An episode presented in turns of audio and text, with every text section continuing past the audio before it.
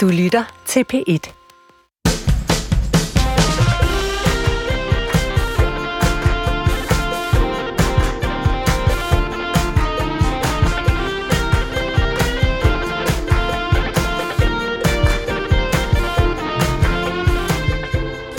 God formiddag og rigtig hjertelig velkommen til ugen forfra. Det lille to timers øh, frirum på Danmarks Radios P1, hvor vi tillader os at se tilbage på ugen i det ulideligt klare lys, som tiden giver. Bagklogskabens ulideligt klare lys. Vi øh, benytter lejligheden til at sætte et par overskrifter på på ny, for at se, øh, om ikke de passer en lille smule bedre, nu vi lige har sovet på et par af begivenhederne. Vi, det er undertegnet Huxi Bak, og ikke mindst min medvært, Aminata Amanda Kåre. I dag er vi så heldige at have besøg af formand for Dansk Folkeparti, mm-hmm. Morten Messersmith. Ja. Velkommen, Morten. Mange tak, fordi jeg må være her. Morten, det er dejligt at se dig. Øhm, vi starter... Øh, jeg vil gerne sige, at vi kommer... Vi skal forbi alt muligt. Vi, I har lavet nogle reklamekampagner, vi skal snakke lidt om. Øh, vi skal en tur forbi en mand og nogle kartofler. Vi skal en tur øh, ud i nogle døde fjorde. Mm. Vi skal sågar også i paradis. Øh, men vi starter et noget øh, anderledes sted. Fordi for en uge siden, lørdag morgen, der lød det sådan her. Det israelske militær oplyser her til morgen ifølge nyhedsbureauet Reuters, at man er forberedt på krig, og det sker efter, at den palæstinensiske Hamas-bevægelse har indledt et angreb på Israel. Ja, det var noget af en, øh, en lørdag at stå op til, og nu her en uge senere kan vi jo konstatere, at det er en på alle parametre forfærdelig situation. Mm. Øhm, og det jeg sådan har, har øh, hvad skal man sige, det der sunket ind hos mig efter sådan en uge med den her situation, det er i virkeligheden, øh, at sådan noget her bringer det værste frem i folk på en eller anden måde. Altså, det har været en forfærdelig uge. Det har været en forfærdelig uge på sociale medier. Folk i alle lejre har sagt forfærdelige ting. Altså, det, det... Så derfor vil jeg starte med at spørge dig, Morten. Hvad er det vigtigste, man skal gøre som dansk politiker nu i den her situation? Ja, der er jo flere ting, men altså det første, man selvfølgelig bør gøre, øh, og også det første, tror jeg, man, man, man tænker og føler, det er selvfølgelig at udtrykke sympati og, og, og medfølelse med, øh, med jøderne, i øh, både i Israel, det israelske øh, folk, men jo også jøder i, øh, i resten af verden. Der er jo jøder i Danmark, som har øh, venner, familie, øh, som er berørte, som er måske blandt offrene. Øh, så det synes jeg er det, er det første. Øhm, det, det var også det, jeg gjorde, og det gør man jo i dag som politiker på et socialt medie, øh, så jeg gjorde det på, øh, på Twitter. Og, øhm, og så begynder man jo at læse om, hvad der er sket, og blev øh, gradvist forfærdet over voldsomheden. Det er jo ikke, desværre, nyt, øh, at der er øh, konflikter. Det er jo ikke nyt, at en terrororganisation som Hamas øh, angriber Israel, men den voldsomhed og brutalitet øh, og formodentlig jo også med de internationale tråde til Iran. Øhm, det, øh, det, det, det er trods alt øh, med en voldsomhed, som vi ikke har set i øh, nyere tid. Mm. Det er jo så det første, man gør. Hvad så... Nu, nu er vi så en uge inde i det her. Øhm, og så bliver det jo besværligt, fordi der dukker nuancer op med alt muligt, som Jamen. du selv siger. Og der er en masse ting, vi ikke ved. Der er gætværk og det ene og det andet. Mm. Men hvad er så det vigtigste, vi skal nu? Øh, det vigtigste er, at vi bakker op om Israel øh, og kampen mod terror. Øh, og jo også tager bestik af, at der til synligheden i Danmark er folk, der nærer sympati for terroristerne. Det er jo dybt bekymrende. Jeg tænker meget på jødernes sikkerhed i, i Danmark. Jeg så, at man i synagogen her i København, nede i Krystalgade, har måttet aflyse øh, sine, sine begivenheder ved, ved kulturnatten, øh, simpelthen fordi man er bange for, øh, for sikkerheden. Og det er jo ekstremt bekymrende, øh, at, vi er, at vi er nået dertil af forskellige årsager, hvor der er folk, øh, som står på, øh, på den røde plads, tror jeg, man sikkert også andre steder i, i, i Danmark og råber, at man skal have jihad, og man skal udrydde jøder, og man skal have Israel til at forgå osv. Mm. Som jeg sagde, jeg har haft en oplevelse af, at det bringer det værste frem i folk, det her. Der er selvfølgelig også, øh, øh, og heldigvis, fornuftige stemmer, og dem vender vi tilbage til. Vi har, har en af dem.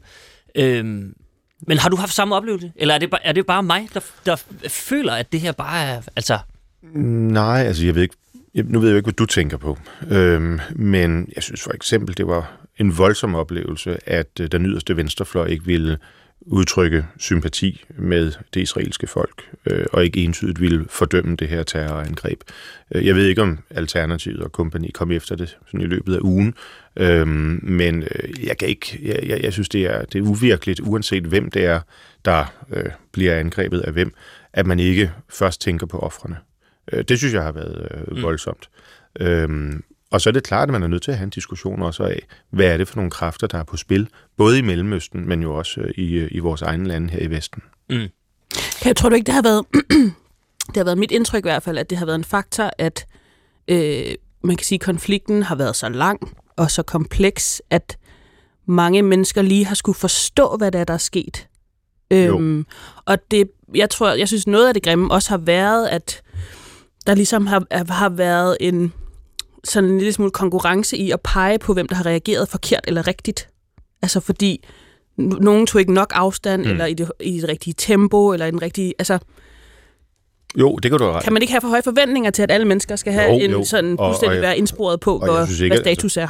Skulle der være en partiformand eller nogen, der ikke har fået lagt et sympatitweet op, så er det jo ikke det, der er problemet. Problemet er dem, der har tilkendegivet sympati for terroristerne, eller ikke vil øh, udtrykke med lidenhed med offrene. Det er, der, det er der problemet er, hvor folk gør noget aktivt, men noget aktivt, der så er er øh, uforståeligt.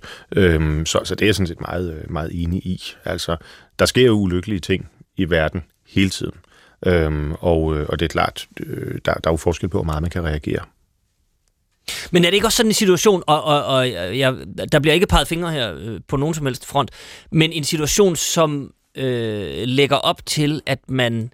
Der kan komme, Amina tager jeg også lidt ind på det, at, at der kommer sådan nogle automatreaktioner, at man altså på en eller anden måde udnytter situationen, altså til sådan at, at skabskære sine egne synspunkter også. Jo, altså der var jo nogen på venstrefløjen, der prøvede øh, igen at fremstille terroristerne som de undertrykte. Mm-hmm. Øhm, og der er det jo godt, at vi så for eksempel har fået de her FN-rapporter frem, der viser, hvordan Hamas fuldstændig kynisk bruger kvinder og børn som menneskelige skjold og den slags ting. Altså ting, som er jo både moralsk humanistiske, fuldstændig uantagelige, men jo også i strid med krigens love osv. Og du har ret i, at hver gang, altså det er jo ikke første gang, der er konflikt i Mellemøsten. Det må man nok sige. Det, det, den er, det, er en, det er en tilbagevendende begivenhed. Ikke? Øhm, og, øh, og både historisk jo, altså, men, men jo også bare i vores øh, levetid øhm, er det noget, vi har været vant til. Det her, det har så dog en karakter og en brutalitet. Altså det med, at folk bliver, øh, bliver altså barnevogne bliver beskudt, det at folk får skåret struben over, det har vi ikke helt været vant til. Øh, det er derfor, det her det der er noget, er noget særligt. I forhold til den i går så en almindelig konflikt, kan man sige, der er positionerne jo kendt. Altså, mm. der er venstrefløjen synes, at palæstinenserne er en, er en forfulgt uskyldighed af undertrykte folk, som aldrig har fået den chance, de skulle have, og højrefløjen synes, at Israel er, øh, er, er, er jødernes land, og derfor skal de have lov til at forsvare sig imod de terrorister, der bor øst for dem. Det er sådan velkendte positioner, men det her det er noget andet. Klart nok, men, men så er det jo, at man når til her en uge efter, alligevel, når man spørger om det, er man ikke nødt til at sige, jamen, øh, du opstiller de her to positioner, men det er jo skarpt skåret. Ja, det var, det var karikaturen, ja, Præcis, det er ja. karikaturen. Så er der alle de her nuancer, men altså, er vi overhovedet i stand til at tage dem lige nu? Altså, burde, i virkeligheden burde folk ikke sige, prøv at høre her, vi, vi lader lige være med at gå på sociale medier mm. omkring det her, fordi det, det ender bare i Altså. Sådan er de sociale mediers øh, natur jo desværre.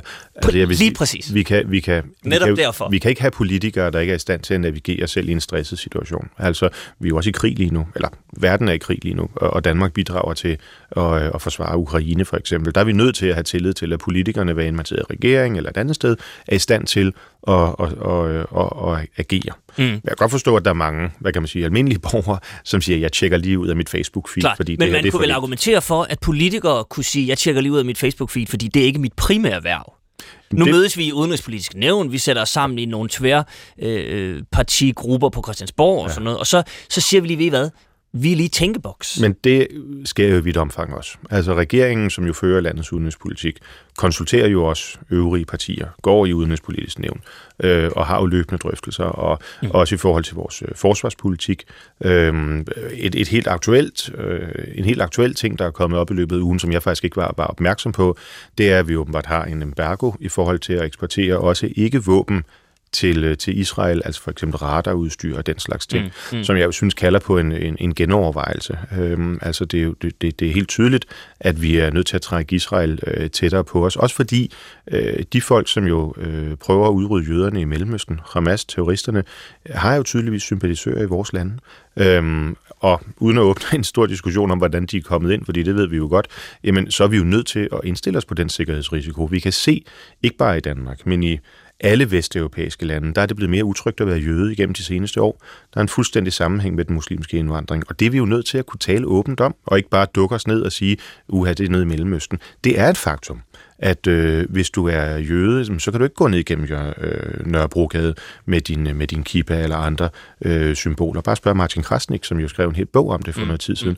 Men hvorfor handler vi så ikke på det? Hvorfor gør vi ikke noget?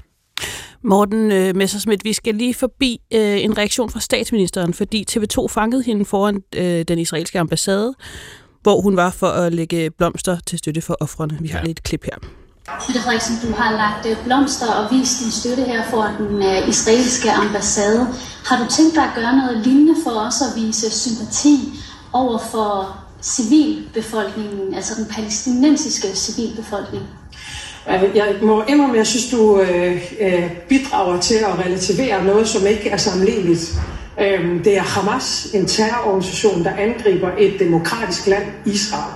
Og Israel har ret til at forsvare sig selv, og det vil betyde nogle ofre. Det tåler ikke nogen sammenhæng. Og det, at en dansk journalist stiller spørgsmålet, er for mig dybt bekymrende, vil jeg gerne sige, og aldeles historieløst. At sammenligne en terrororganisations angreb på et demokratisk land, der forsvarer sig selv, øh, på den måde, øh, som du gør. Øh, øh, den præmis vil jeg simpelthen ikke anerkende. Hvad tænker du om den her reaktion? Øhm, statsministeren er også kun et menneske, mm. øh, og det her det er en meget følelsesmæssig øh, situation, tror jeg, for os alle sammen. Øhm, og, øh, og derfor synes jeg egentlig bare, at man skal sige, ja, det var måske en lige unødvendig krasbørstig måde at håndtere et kritisk øh, spørgsmål på. Altså, i bagklogskabens lys, nu ved jeg godt, at det her program hedder ikke bagklog, men hvis jeg må tillade mig at være bagklog... Du er, er sted sted. så tænker jeg, at måske skulle svaret bare have været hver ting til sin tid. I dag der mindes vi de israelske mm, offer for en mm, terrorhandling. Og, og, og, og sådan er det. Og måske skal vi også nogle gange, både øh, politikere iblandt, men også journalister og politikere iblandt, være lidt bedre til at acceptere, især i sådan nogle pressede situationer, at der kan ryge en finger af panden. Men jeg tror måske, at jeg, hvis jeg lige må tage mit eget take på situationen, så mm. ser jeg en person, som lidt som lidt den samme pointe, jeg lavede før, med at, at en person, som er bange for ikke at tage tilstrækkeligt afstand, og ikke at fordømme tilstrækkeligt i den rigtige retning. Mm. Og, sådan, og, jeg, det bliver bare sådan en, en ærgerlig tendens, hvis, hvis man ikke kan besvare et relativt simpelt spørgsmål, uden at blive ramt af angsten for, at nogen vil komme efter en for ikke at mene, eller give udtryk for i, i den rigtige... Altså forstår du, hvad jeg mener? Absolut, og derfor synes jeg, og det er jo altid nemt at sige, hvis det havde været mig, fordi det kan sagtens være, at jeg havde sagt det samme. Men derfor vil jeg hellere svare og sige, hvis det var mig, ville jeg ønske, at jeg havde svaret hver ting til sin tid, men det vil jeg have for at mindes i dag, det er de her øh, ofre for, for de her frygtelige, frygtelige handlinger. At der sker uret imod palæstinenserne rundt omkring i verden, ja, det gør der, og det taler vi om i morgen. Nu er det det her, der er i fokus. Kan du genkende behovet for, øh, jeg synes, vi har set nogle eksempler på det de sidste um, halve års tid, øh, blandt andet fra Lars Lykke, fra Søren Pape mm. også, og her med statsministeren, at man står i en situation med et spørgsmål, hvor man ikke lige ved, hvad for en fod man skal øh, lande på, ja. og øh, som øh, reaktion går i kødet på journalisten? Ja, det kan jeg sagtens. Altså, øh, nu er altså, terror, døde børn, kvinder, mænd, en ting, ikke? Hvis vi så taler om, nu siger du Søren Pape og øh, Lars Lykke, det er lidt nogle andre situationer, hvor man bare er almindelig presset. Og mm. det er man jo som politiker. Altså, jeg var hele, hele år, sidste år øh, og de foregående år, ekstremt presset af forskellige årsager. Og der kan det være enormt irriterende, når man kommer til gruppemøde, og så står der, altså der står flere folk ude foran gruppeværelset, end der nogensinde kommer til at være inde i gruppeværelset, ikke? fordi journalisterne har samlet sig. Og der skal man jo der skal man jo ligesom have mobiliseret et overskud, et eller andet form for, ja, en, en metode at håndtere det der på. Og det kan nogle gange være svært. Øhm, men, øhm, men, men, men det er jo en del af det at være politiker, at hvis man øh, ikke finder en måde at overkomme ens egne udfordringer, og en tid, hvor det er svært for ens selv og ens parti, og hvad det nu er, mm, man, kan, man så, kan man så håndtere det, når det er svært for ens land? Og det er jo det principielt, man skulle. Vi skal jo være klar til at tage ansvaret. Ikke? Øhm, og derfor skal man øh, man, skal, man skal vende sig til at have lidt is i maven og synke en ekstra gang, og måske lige øh, tage øh, en, en distance til det, man står overfor, når man har de der meget glupske og, og, og, øh, og aggressive journalister. Men er det mig, der er fuldstændig kynisk, hvis jeg øh, begynder at betragte det som en slags øh, værkt, værktøj fra værktøjskassen, at hvis man ikke lige ved, hvad man skal gøre, så kan man altid gå øh, angribe Men det er et spørgsmål, hvordan man gør det. Øhm, fordi jeg går tit i kødet på en journalist, men så gør jeg det som regel på journalistikkens præmisser. Øhm, altså, hvis for, for eksempel jeg havde et interview, der så en DR-journalist ved, ved Folketingets åbning, der handlede om øh, noget, jeg havde sagt i forhold til fætter kusineægteskaber og afledte negative effekter på, på børns, øh, hvordan børn til sådan genetisk form får nogle udfordringer, hvis, hvis det sker i mange generationer. Hvor, hvor præmissen for journalisten var, at det var der ikke nogen evidens for. Altså så siger jeg, nej, det er rigtigt, men du har 3.000 kollegaer, hvad med at en af dem bare brugte lidt tid på at undersøge det så? Altså, så kan man jo skyde tilbage på den måde, i stedet for bare at sige, at journalisten er idiot. Mm. Klart. Nå, men hvis jeg så Særligt stiller dig... måske, hvis man er pressens minister. Ja, men, Nævner jeg bare lige. det kan også, det kan også give nogle særlige, særlige men, forventninger. øh, Morten Messerschmidt, så vil jeg faktisk gerne bare stille dig spørgsmålet. Fordi nu får du så muligheden for at agere som den statsmand, du er. Øh, du har jo i den grad vist din støtte til Israel. Ja. Har du tænkt dig at gøre noget lignende for også at vise sympati over for den palæstinensiske civilbefolkning? Jeg har stor sympati øh, og medfølelse for de, øh, de palæstinenser, der, der urimeligt og uretfærdigt bliver, bliver ramt af blandt andet øh, øh IDF's øh, øh, aktioner på, på Vestbreden. Men man må også sige, at øh, palæstinenserne øh, over en bred kamp har, øh, har øh, formået aldrig at tage imod de muligheder for at skabe en to-statsløsning. Det er ikke den enkelte skyld, og det skal vi altid huske. Men når det kommer til stykket for mig at se, så handler konflikten om, at øh, israelerne, jøderne i Israel, de kæmper for at overleve, og Hamas og terroristerne, de kæmper for at fjerne jøderne. Og det synes jeg er et vigtigt perspektiv. Et rigtig vigtigt perspektiv, som vi gerne... Altså det her er jo en, en meget, meget, meget, meget svær debat, og der er jo ingen, der forestiller sig, at vi skal sidde her og, og løse konflikten i Mellemøsten. Hvis nu øh, vi kunne, så ville hvis det nu være vi kunne, Morten, handling, ikke? Ja. Enig. Ja. Men jeg tror, ingen af os er så en bilske trods alt. Og her kigger jeg på mig selv. øh,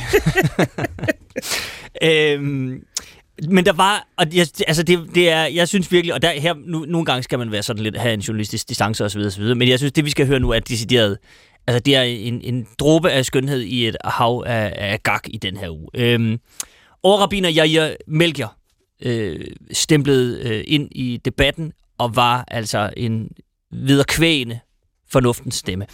Øh, han var gæst i Deadline forleden dag, og han sagde blandt andet det her. Det er ikke, fordi jeg ikke anerkender øh, virkeligheden, mm.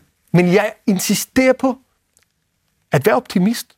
Jeg insisterer på, at vi skal leve sammen her. Øh, selv når det er hårdt. Vi har ansvar, og det er så kritisk, at øh, ligesom øh, jeg står her og taler om det med min menighed, så forventer jeg, at imamerne i Danmark, de gør det samme i deres menigheder, for at sikre, at flammerne skal ikke gå endnu højere op her. Vi har et ansvar for, at, at vi beholder et godt fællesskab øh, i Danmark, som kan indeholde folk, som er dybt uenige om, hvad skal løsningen være i Mellemøsten. Øh, det, det, det er vores pligt. Vi har ikke andre muligheder. Ja. Det er øh, kloge ord. Mm. Og jo et enormt overskud, som man jo bare må sige, Præcis. jøderne har vist igennem århundreder. Altså, tænk, hvad det jødiske folk er gået igennem. De russiske, øh, pro, eller de franske progromer, de russiske progromer, spanierne, altså inkvisitionens konsekvente forfølgelse, øh, holocaust, øh, og, øh, og så hele selvfølgelig den, øh, øh, den trods og, øh, og det had og den konflikt, som de jo øh, især siden Balfour-erklæringen har været udsat for i, øh, i Mellemøsten. Øh, det er imponerende at opleve et folk, som ikke ender med at blive bittert oven på de 400 års historie. Øh, og øh, der må man bare sige, tage hatten af for, øh, for både overrabineren her, men jo øh, langt, langt de fleste jøder, både i Danmark og resten af Vesten. Mm resten af verden. Altså, vi talte om det i går, Aminata og jeg, og, og, og du sagde faktisk, Aminata, at, at der er jo noget imponerende ved, at manden, en af de mænd, mm. med aller, aller størst ret til at være blind af raseri i den her situation. Som vi vil give uendelig lang snor til at sige hadske ting. Præcis. Ja. Undlader at gøre det. Mm. Det er virkelig... Øh... Og jeg håber selvfølgelig, at Danmarks Radio så undersøger, hvordan der bliver talt i moskéerne, om man lever op til den standard, som overrabineren her formaner Selvfølgelig, at, at, det er klart, og, og øh, øh, altså man skal undre sig selv i virkeligheden at se, han, han, er, han er gæst i et, et kvarters tid øh, mm. i Deadline, det kan man gå ind og finde på DR.dk. Det skal man gå ind og finde, det bør, Jamen det skal man nemlig, fordi det er, når man, det er bare meget, meget vigtigt at se en mand tale så nuanceret om det, og sige, at selvfølgelig skal man have øh, sympati med de civile ofre, med de civile palæstinenser, og selvfølgelig skal vi, og han siger, han, han insisterer, han gør det, er i dialog med palæstinenser i Danmark, fordi det er det, der er det rigtige at gøre. Vi skal ikke trække den konflikt her hjem til vores kyster, øh, og så skal vi bare øh, fordømme Hamas, fordi det er det rigtige at gøre. Det skal man, altså, det er det Vi kan ikke anbefale det nok. Sluk, sluk Twitter. Sluk det her program. altså, øh, sluk det hele. Nej, vi skal ikke slukke det her program, fordi vi skal følge op på, om det så også er en opfølgning, der sker rundt omkring. Vi har folk i Danmark, som nærer sympati for Hamas øh, og som øh, i hvert fald er villige til at sætte ord på, om de så også er villige til at sætte handling på. Det ved vi ikke. Men, men der skal vi jo være så respektfulde over for overrabinerens øh, overskud her, at vi så også mm. øh, undersøger, øh, hvad der foregår i den del af lejren. Øhm, palæstinenserne har jo historisk været ofre især for et svigt fra de muslimske lande, må man sige. Hvor øhm, altså, hele historien er jo, at Jordan simpelthen opgiver den, øh, den, en stor del af sit territorium, Transjordanien, som det hed, øhm, og dermed lader palæstinenserne få, hvad der så bliver et selvstyreområde, øhm, hvor man jo gentagende gange fra både Ægypten og Iran og øh, øh, øh, øh Lib øh, Libanon osv. har udstukket øh, løfter til palæstinenserne, som så aldrig er blevet, blevet indfriet, men som primært har handlet om, at man har, har brugt palæstinenserne som en, som en buffer i uh, sit, uh, sit had imod jødernes tilstedeværelse i Mellemøsten. Øhm, og det er jo, hvad kan man sige, rammen omkring den her konflikt, som gør, at palæstinenserne jo selvfølgelig er i en meget, meget ulykkelig situation. Men, men derfor er det også interessant at høre, hvordan andre muslimske grupper forholder sig til det her, og forhåbentlig har det samme overskud øh, og forståelse for situationen som overrabineren. Jeg kan kun gentage, gå ind og se øh, Jair Melchior. Mm i Deadline.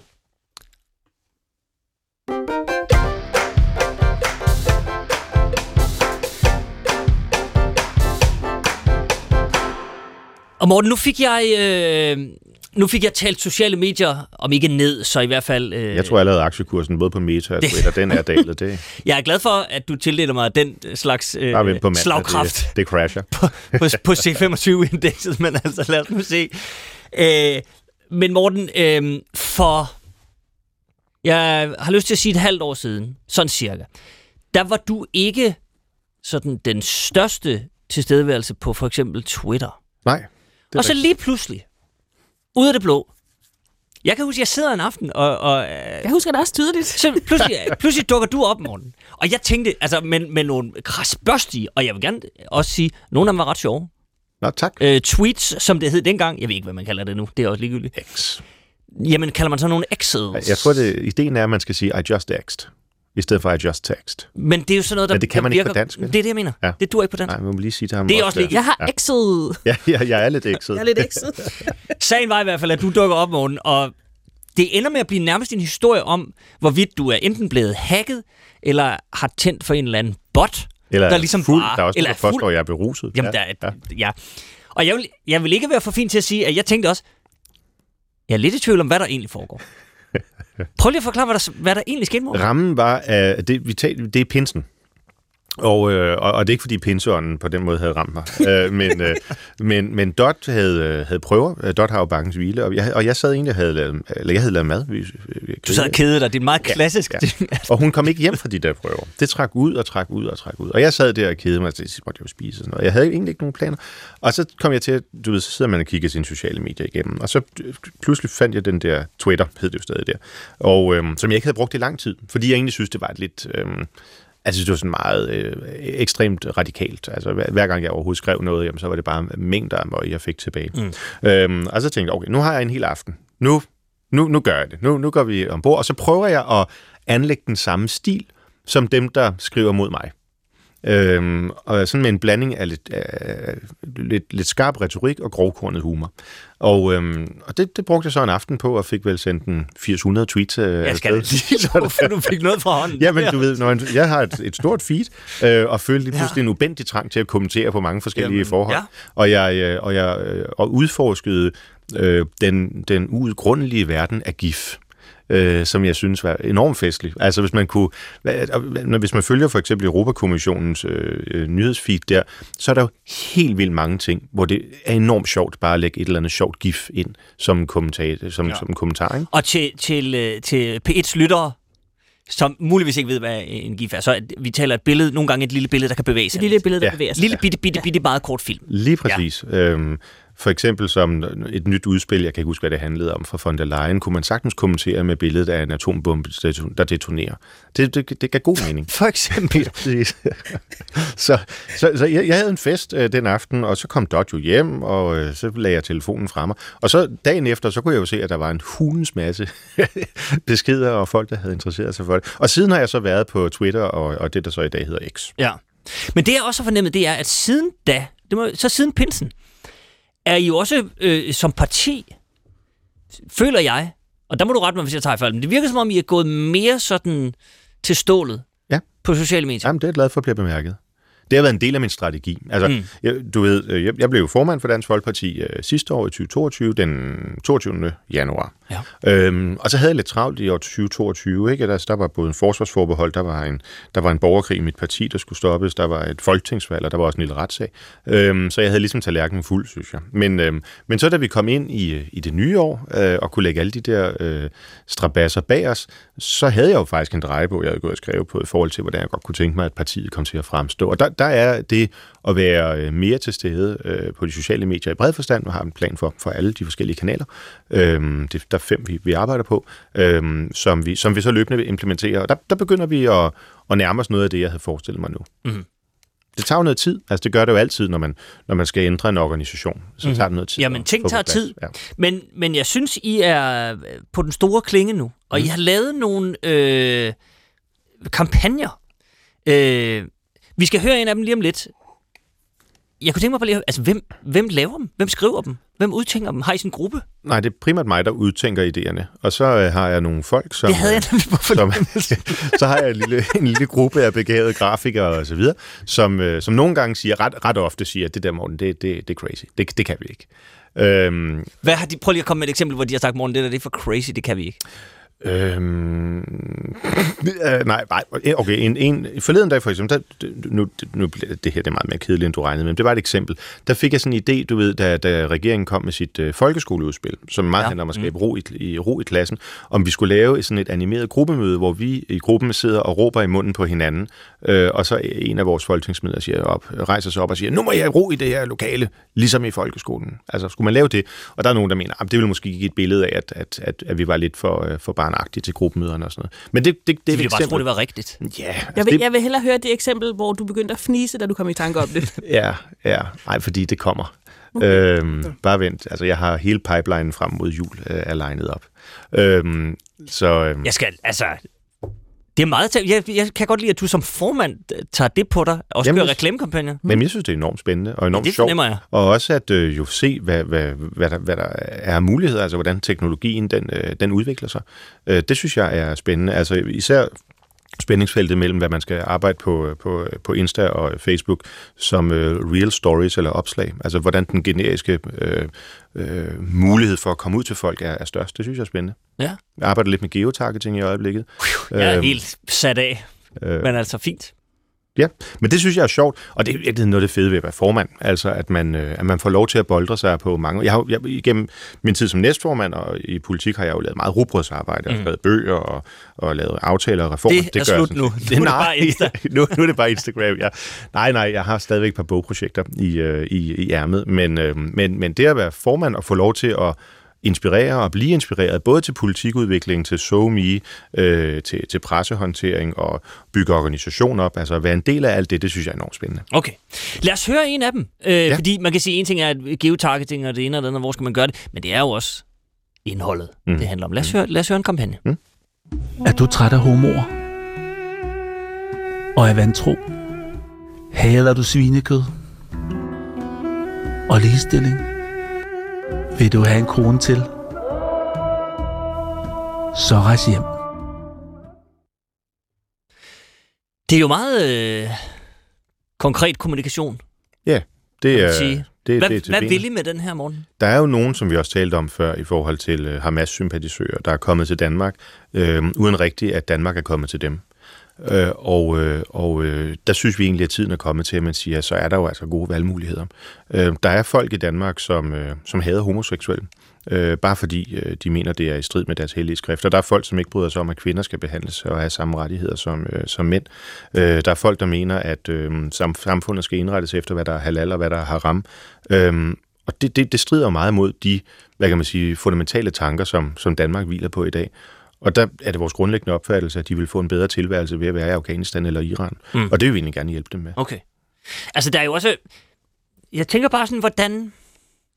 Hvis nu vi, hvis nu vi vender tilbage til, hvor vi kom fra øh, lidt tidligere med, at man... Det tit er en god idé måske at prøve at fremme en eller anden form for øh, dialog, hvis man vil gøre noget bedre. Føler du så, at det her det er et indspark til dialog?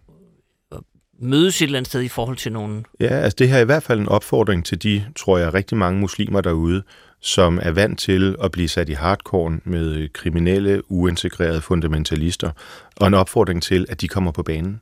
Altså, øhm, der er jo mange muslimer, som, øh, som for hvem troen og religionen er et privat anlæggende, ligesom det med kristendom er for os, eller i hvert fald mange danskere. Mm. Øhm, man går måske lige i kirke til påske, jul og pinse, og barnedåb og bryllup og sådan noget, og ellers så holder man det for sig selv. Sådan er der jo også mange muslimer, der har det. Øhm, og de skal være velkommen til at bo i Danmark. Men dem, der ikke har det sådan, der synes jeg, vi har brug for at få skilt øh, forne fra bukkene, og sagt, at øhm, så er det på tide, at vi, øh, at vi får dem ud. Okay. Og det synes jeg egentlig er nødvendigt, at vi taler om. Der, man kan sige, der er jo kommet, der er jo kommet ro på tilstrømningen, øh, i hvert fald for en, for en stund. Men det burde jo ikke bare gøre, at vi så lader være med at tale om udlændingepolitik. Øhm, når vi kan se, at der er gedigende problemer med, med folk, der, der ikke tager Danmark til sig, så er vi selvfølgelig nødt til at bruge den, hvad kan man sige, den ro øh, på grænsen, Mm. til så også at få, øh, få, få sat et klart skæld, hvem der skal være en del af Danmark fremover og ikke skal. Jeg kunne godt tænke mig at vide, når, når du udtænker sådan en her video, hvem du egentlig kommunikerer til. Altså er det til øh, Dansk Folkeparti vælgeren, som skal se den og tænke, det her det kan jeg øh, erklære mig enig i?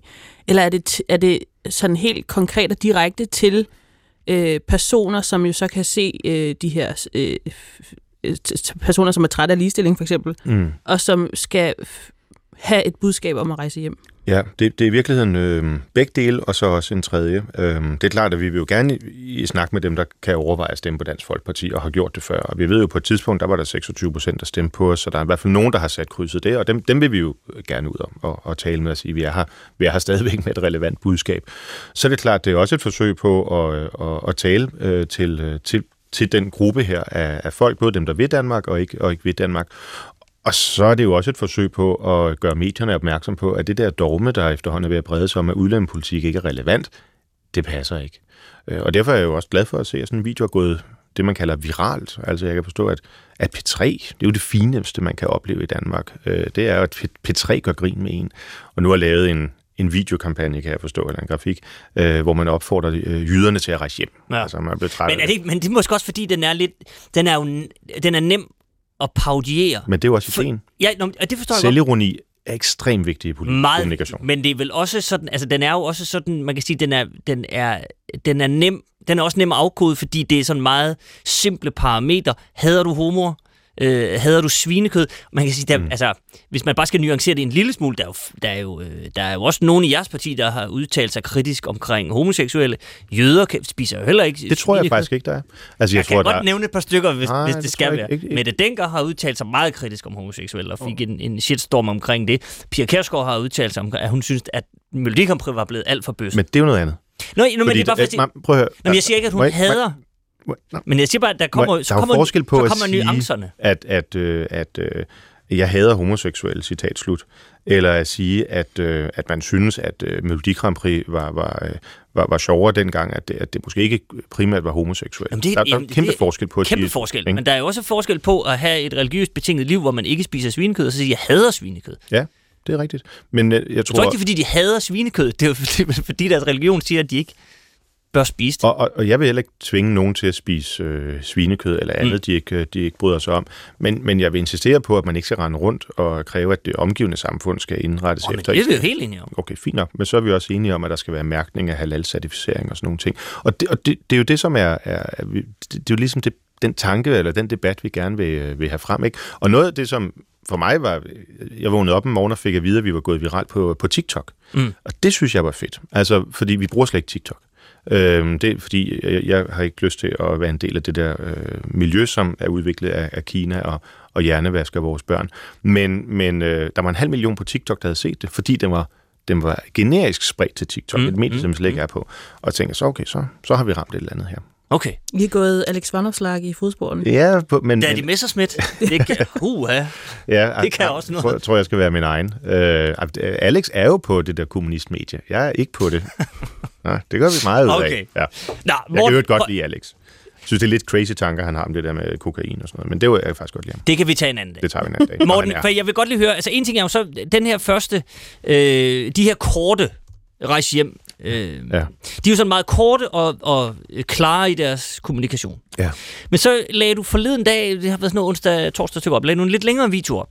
Og der kunne jeg tænke mig lige at spille et klip for dig, fordi der, der har en lille ting, jeg er nødt til at lige spørge dig ind til. Gerne. Prøv at høre en gang her at naive politikere igennem 30-40 år har lavet stå til.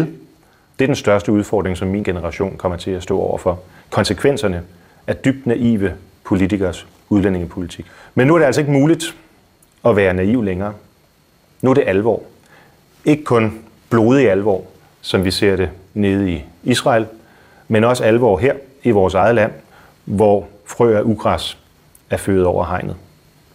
Den politiske elite, de andre partier, over en bred kamp, nægter at anerkende, at det er dem, der har skabt den her situation.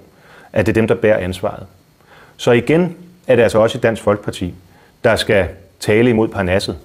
Der skal, som den lille dreng i kejserens nye klæder, sige, når de andre ikke har noget tøj på. De, som bærer ansvaret for, at det her er blevet en del af Danmark, de skal ikke kunne løbe fra det. Så meld dig ind i Dansk Folkeparti. Ja.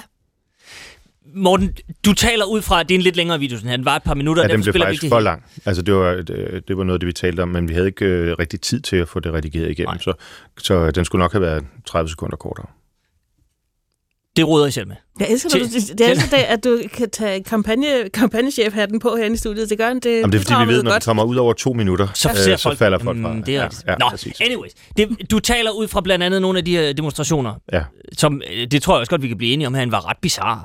Altså, mm. folk står og øh, råber øh, ned med jøderne, og Israel skal udslettes alt muligt. Det, det var meget ubehageligt. Med jihad, ja. Præcis, ja, præcis. Øhm, men det, jeg lige vil spørge dig ind til, det er, at det her med, at I til synlædende i Dansk Folkeparti er uden ansvar i det her. Og du peger fingre af den politiske elite, mm. og nu skal I igen tale imod parnasset. Altså, Det er jo det, er jo det der er virkeligheden. Hvem er den men, men, politiske men er elite? det, er det, Det er alle de jamen, andre. Jamen, det, er- men er det alle Men de det er andre? det jo, Huxi. Det er jo alle de andre. Men må jeg lige spørge om noget? Det er bare fordi, prøv at høre, I, du var selv inde på det lige før. På et tidspunkt er der 26 procent af befolkningen, der stemmer på jer. Ja. I har muligheden for at komme i regering, og I fravælger at tage ansvaret. I fravælger muligheden for at gå ind og påvirke det her meget aktivt. Men, og, og, og, Så, så, og, og du er formand for et parti på, Dam- på Danmarks Radio, var jeg lige ved at sige. Vi, det er det da danske folk, Ja, ja, er også det. Men, men altså, og jeg ved, at Pia Kærsgaard har jo også været i den her diskussion. Det, at I står som altså øh, den lille dreng, der peger på kejser, altså om ikke andet, I er der om ikke andet en voksen mand, der står i byen og peger på et eller andet. Er- altså, jeg synes bare, er det ikke sådan lidt for let købt at Nej, sige, nej, overhovedet vi har ikke Tværtimod. skyggen af parnasset at gøre, vi er ikke elitære på nogen som helst måde. Tværtimod, fordi vi har jo advaret mod det her i snart 30 år. Øhm, at hvis ikke vi fik stoppet den muslimske indvandring, jamen så ville Mellemøsten komme til Danmark. Og det er det, der er virkeligheden i dag. Og hver eneste gang, hvad end vi har haft indflydelse eller ikke har haft indflydelse, jamen så har de andre partier været imod vores ønsker. Øh, vi har ikke kunnet rykke det, som øh, har været nødvendigt. Øh, alle de andre partier, for eksempel, de insisterer på, at de internationale konventioner, som er en daglig beskyttelse af kriminelle og terrorister i Danmark, at dem må der ikke rokkes ved. Og det er årsagen til, at Danmark står, hvor vi står i dag. Man kan så sige, at vi er ikke Sverige. Øhm, det, og, og det kan man så takke Dansk Folkeparti for. Men man kan takke de andre partier for, at, øh, at vi ikke har fået ryddet op i det her meget før. Det vi har foreslået fra begyndelsen af er jo, at man indretter udlændingelovgivningen, ligesom man har visumreglerne. I dag er det sådan, at hvis du vil være turist i Danmark, hvis du vil have midlertidigt ophold i Danmark øh, i, i tre måneder, jamen så er der nogle lande, hvor du bare kan komme. Hvis du kommer fra USA eller Kanada, Israel i øvrigt, jamen så behøver du ikke have visum. Hvis du kommer fra nogle andre lande, som vi har dårlig erfaring med, øh, det kunne være øh, Teheran, øh, Iran eller Saudi-Arabien, Dubai osv., jamen så skal du søge, og det kan være ret svært at få et visum. Så midlertidigt ophold, der skal man søge. Og der er nogle lande det svære, nogle lande det lette. Hvis du vil have permanent ophold, så skal, så skal alle behandles efter de samme regler. Og der er det bare, at vi siger, at det vil måske være logisk, at dem, vi lukker ind på mere permanent basis, dem havde vi behandlet efter samme øh, vilkår som, som i visumloven. Mm. Der er nogle lande, hvor vi har gode erfaringer, og nogle lande, vi har dårlige erfaringer. Men hvor nu ender vi i en, i en helt konkret sag. Det, jeg spurgte om, det var, om ikke I har, altså, har forsømt de chancer, I har fået til at tage magten, og måske endda, altså, man kan vel sige det sådan, så har I bare været dårlige til at, at være elitære. Mm. Altså, I har ikke taget... Der, der var jo... Den lå på den flade hånd. Ja, prøv at Værsgo, jeg er helt enig. Vi skulle have gået i regering i 2015. Mm. Det advokerede jeg også for øh, internt i partiet, og det har jeg også sagt, ligesom jeg blev formand, at det var en fejl. Men selvom vi var gået i regering i 15, så havde vi jo ikke fået Lars Lykke og de konservative og LA til at tage de nødvendige skridt i forhold til at få lukket for grænsen. Altså vi havde stadigvæk kæmpet med alle de her ting, fordi de andre partier vil ikke tage det opgør med EU, med de internationale konventioner, med menneskerettighedssystemet osv. De lever i en eller anden fornægtelse af, at Danmark godt kan stå på de her områder alene, som om, at, de, øh, at Danmark ville blive en, blive en bananrepublik, hvis vi gjorde øh, det som... Eller også så lever de i, i, en, i en verden, hvor at der er et demokratisk flertal, der siger, at der er nogle menneskerettighedskonventioner og, og sådan noget. Og det vi... anerkender jeg fuldt ud, men så skal man bare heller ikke gå og sige, at det er Dansk Folkepartis skyld. Der er et flertal Jamen, der er, bestående af alle de andre partier, Jeg tror ikke, der er nogen, der siger, vil... det jeg, jamen, der er slet ikke nogen, der siger, det er jeres skyld overhovedet. Eller ansvar, eller hvad du vil. Nej, men, det, nej men, det, men jeg synes bare, at det, jeg synes, det er lidt for let at sige, at de er ansvarsløse.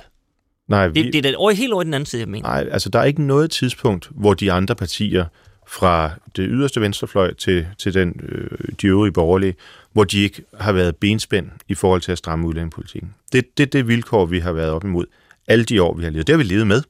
Og nogle gange har vi haft øh, stor indflydelse, og andre gange har vi haft mindre indflydelse, men vi har aldrig nogensinde kunne komme igennem over for alle de andre partier i forhold til det, der er det centrale. Altså prøv at tænke, hvis vi havde den samme frihed som øh, Canada, øh, USA, Australien, til at øh, bestemme, hvordan udlændingepolitikken skal være. Men der har alle de andre partier, fra de konservative LA til Enhedslisten og Alternativet, hvad det hedder, været enige om, at den endelige afgørelse på de spørgsmål, den skal deponeres nede i Strasbourg ved nogle dommer, vi ikke har valgt.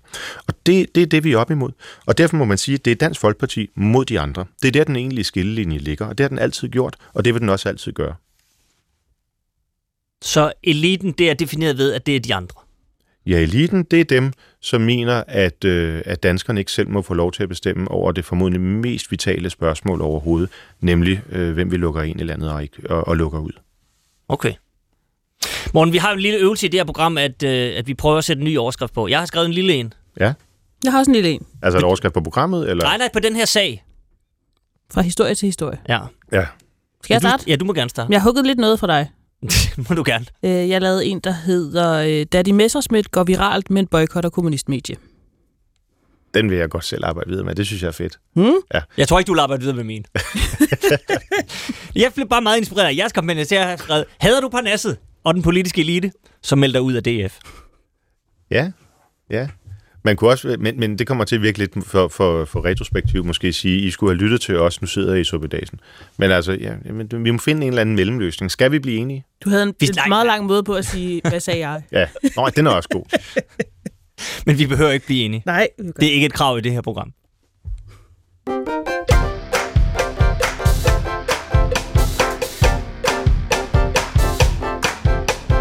Ja, nu skal vi ind til noget øh, mildt sagt andet. Og det er jo det, der er det smukke ved det her program. Fordi det er øh, ugens historie, mm. som øh, vi tager op, og det kan være et bredt spektrum. Meget gerne. Øhm, vi skal til politikken, som har talt med 48 tidligere elever, der har gået på den kongelige balletskole. Øh, mellem år 2010 og, mellem år 2020. Og de har altså haft lidt forskellige oplevelser af det, men fælles for dem, mange af dem er, at det har været et hårdt pædagogisk miljø. Øh, I det her skin fra politikken fortæller sådan her de fortæller om et miljø, øh, rigtig mange af dem, hvor at man til balletundervisningen kunne altså få meget øh, negative kommentarer om ens krop, om ens udseende og vægt. Øhm, og at hvis man tabte sig, så blev man rost for at blive dygtigere. Altså en kultur, hvor at det at være øh, ultratønd, det blev virkelig fremhævet. Det er en ting, men noget andet er også, at de kan fortælle, at øh, voksne, altså ansatte på skolen, har opfordret elever til at tabe sig, og nogle gange er det foregået i formelle sammenhæng, altså til halvårsevalueringer. For eksempel for en, der hedder Camille Heltoft, at vide, at hun skal gå på mandelkur, det bliver foreslået. Der er også Isabel Dokkedal, der fortæller, at en balletunderviser for eksempel øh, foreslår hende, at hun kan springe en måltid over at tage en cigaret og en kop kaffe i stedet for. Ja. Øh, det er nogle ret voldsomme øh, beretninger, blandt andet den her, som øh, vi lige hørte til sidst, om en, en, øh, en ung pige, som får at vide, at hun kan skifte et måltid ud med en kop kaffe og en smøg. Øhm, der er flere... ud fra, at der er tale om altså, øh, en over 18, hvis man opfordrer folk Nej, til at tage det er børn. Nej, de er, det er, børn. det er nogle 14-15-årige piger. Ja. Okay. Øhm, de får at vide, at de skal bodytones, mange af dem, gå til diætist, øh, de begynder at kaste op og få depression og angst. Det bliver noget rigtig skidt. Øh, Børns Vilkår og Red Barnet kalder det, øh, de er blevet, blevet udsat for, for psykisk vold. Balletmester Nikolaj Hyppe kan ikke genkende fortællingerne om hans angivelige kropspræferencer, og Kasper Holten peger på, at man har gjort alt muligt for at forbedre trivselen for eleverne. Morten Messersmith, kommer det som et chok for dig, at man på øh, i elite, elite ballet opfordrer danserne til at være tynde? Nej, det gør det ikke.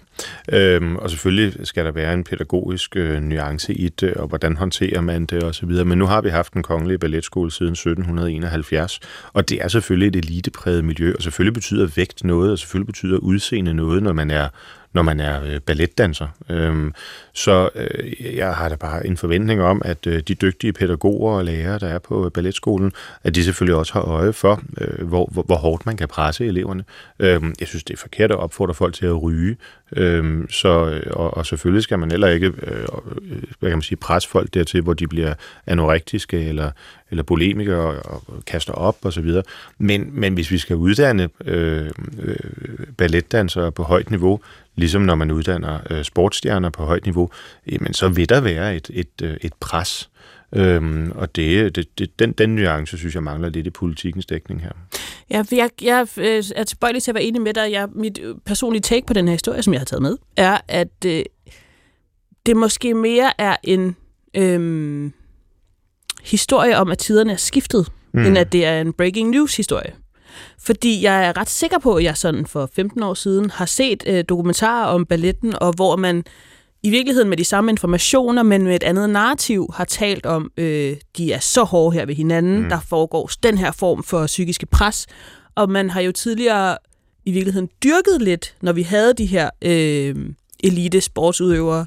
Vi har det også relativt øh, dukfrisk med elite kokke øh, ja, ja. miljøer, hvor personer i virkeligheden i et eller andet omfang har øh, man abonneret på, at personer skal nedbrydes for at kunne opbygges, og så bliver de rigtig stærke, og så har vi den hårdeste kerne tilbage til sidst, ikke? Jo, altså alt, hvad der er øh, konkurrencepræget på, på meget, meget højt øh, niveau, øh, jamen det, det er hårdt, og det er noget, som, hvor, hvor, som man kan sige er, om ikke uforeneligt, så i hvert fald anderledes end et, end et almindeligt liv.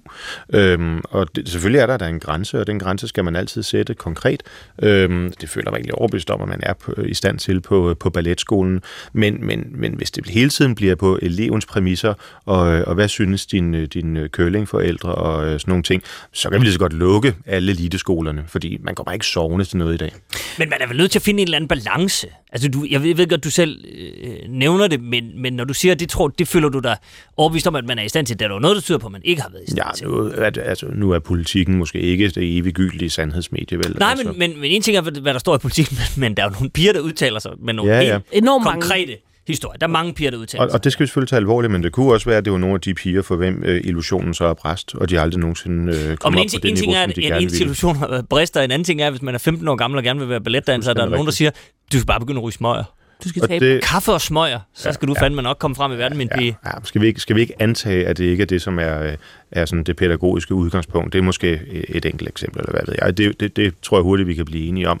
Jeg synes bare, det er ærgerligt, hvis, øh, hvis en så hedderkronet og, øh, og nødvendig, synes jeg, for dansk kulturliv, nødvendig institution som, øh, som balletskolen, øh, nu skal øh, til at, at slække på de, øh, på de helt nødvendige krav, der bliver stillet til, øh, til, til, øh, til eleverne, for at man kan leve op til det internationale niveau, der er, fordi øh, der er nogle, øh, nogle enkelte eksempler, eller hvad det måtte være, øh, på, at øh, man, man er gået for vidt. Det skal man selvfølgelig rode ud i. Det har jeg tillid til, at øh, både Kasper Holten og Hyppe, de, øh, de har forståelse for. Men vi skal ikke, tror jeg, sætte os ned og sige, om, om øh, den, man skal gå den ene eller den anden vej. Fordi hvis vi begynder det, hvad enten vi er journalister eller politikere, så kan vi glemme alt om, at vi får, at vi får en ny Hyppe, øh, som jo i den grad har gjort Men, Danmark men, mere. men jeg tror, at vi kan hurtigt blive enige om, at børn ikke skal mobbes ud i spiseforstyrrelse. Selvfølgelig. Øhm, men jeg, bliver, jeg er bare lidt interesseret i, om det overhovedet kan lade sig gøre at have en ballet, hvor alle former for kropspositivisme er repræsenteret. Ja. Altså fordi der, må, der skal jo sættes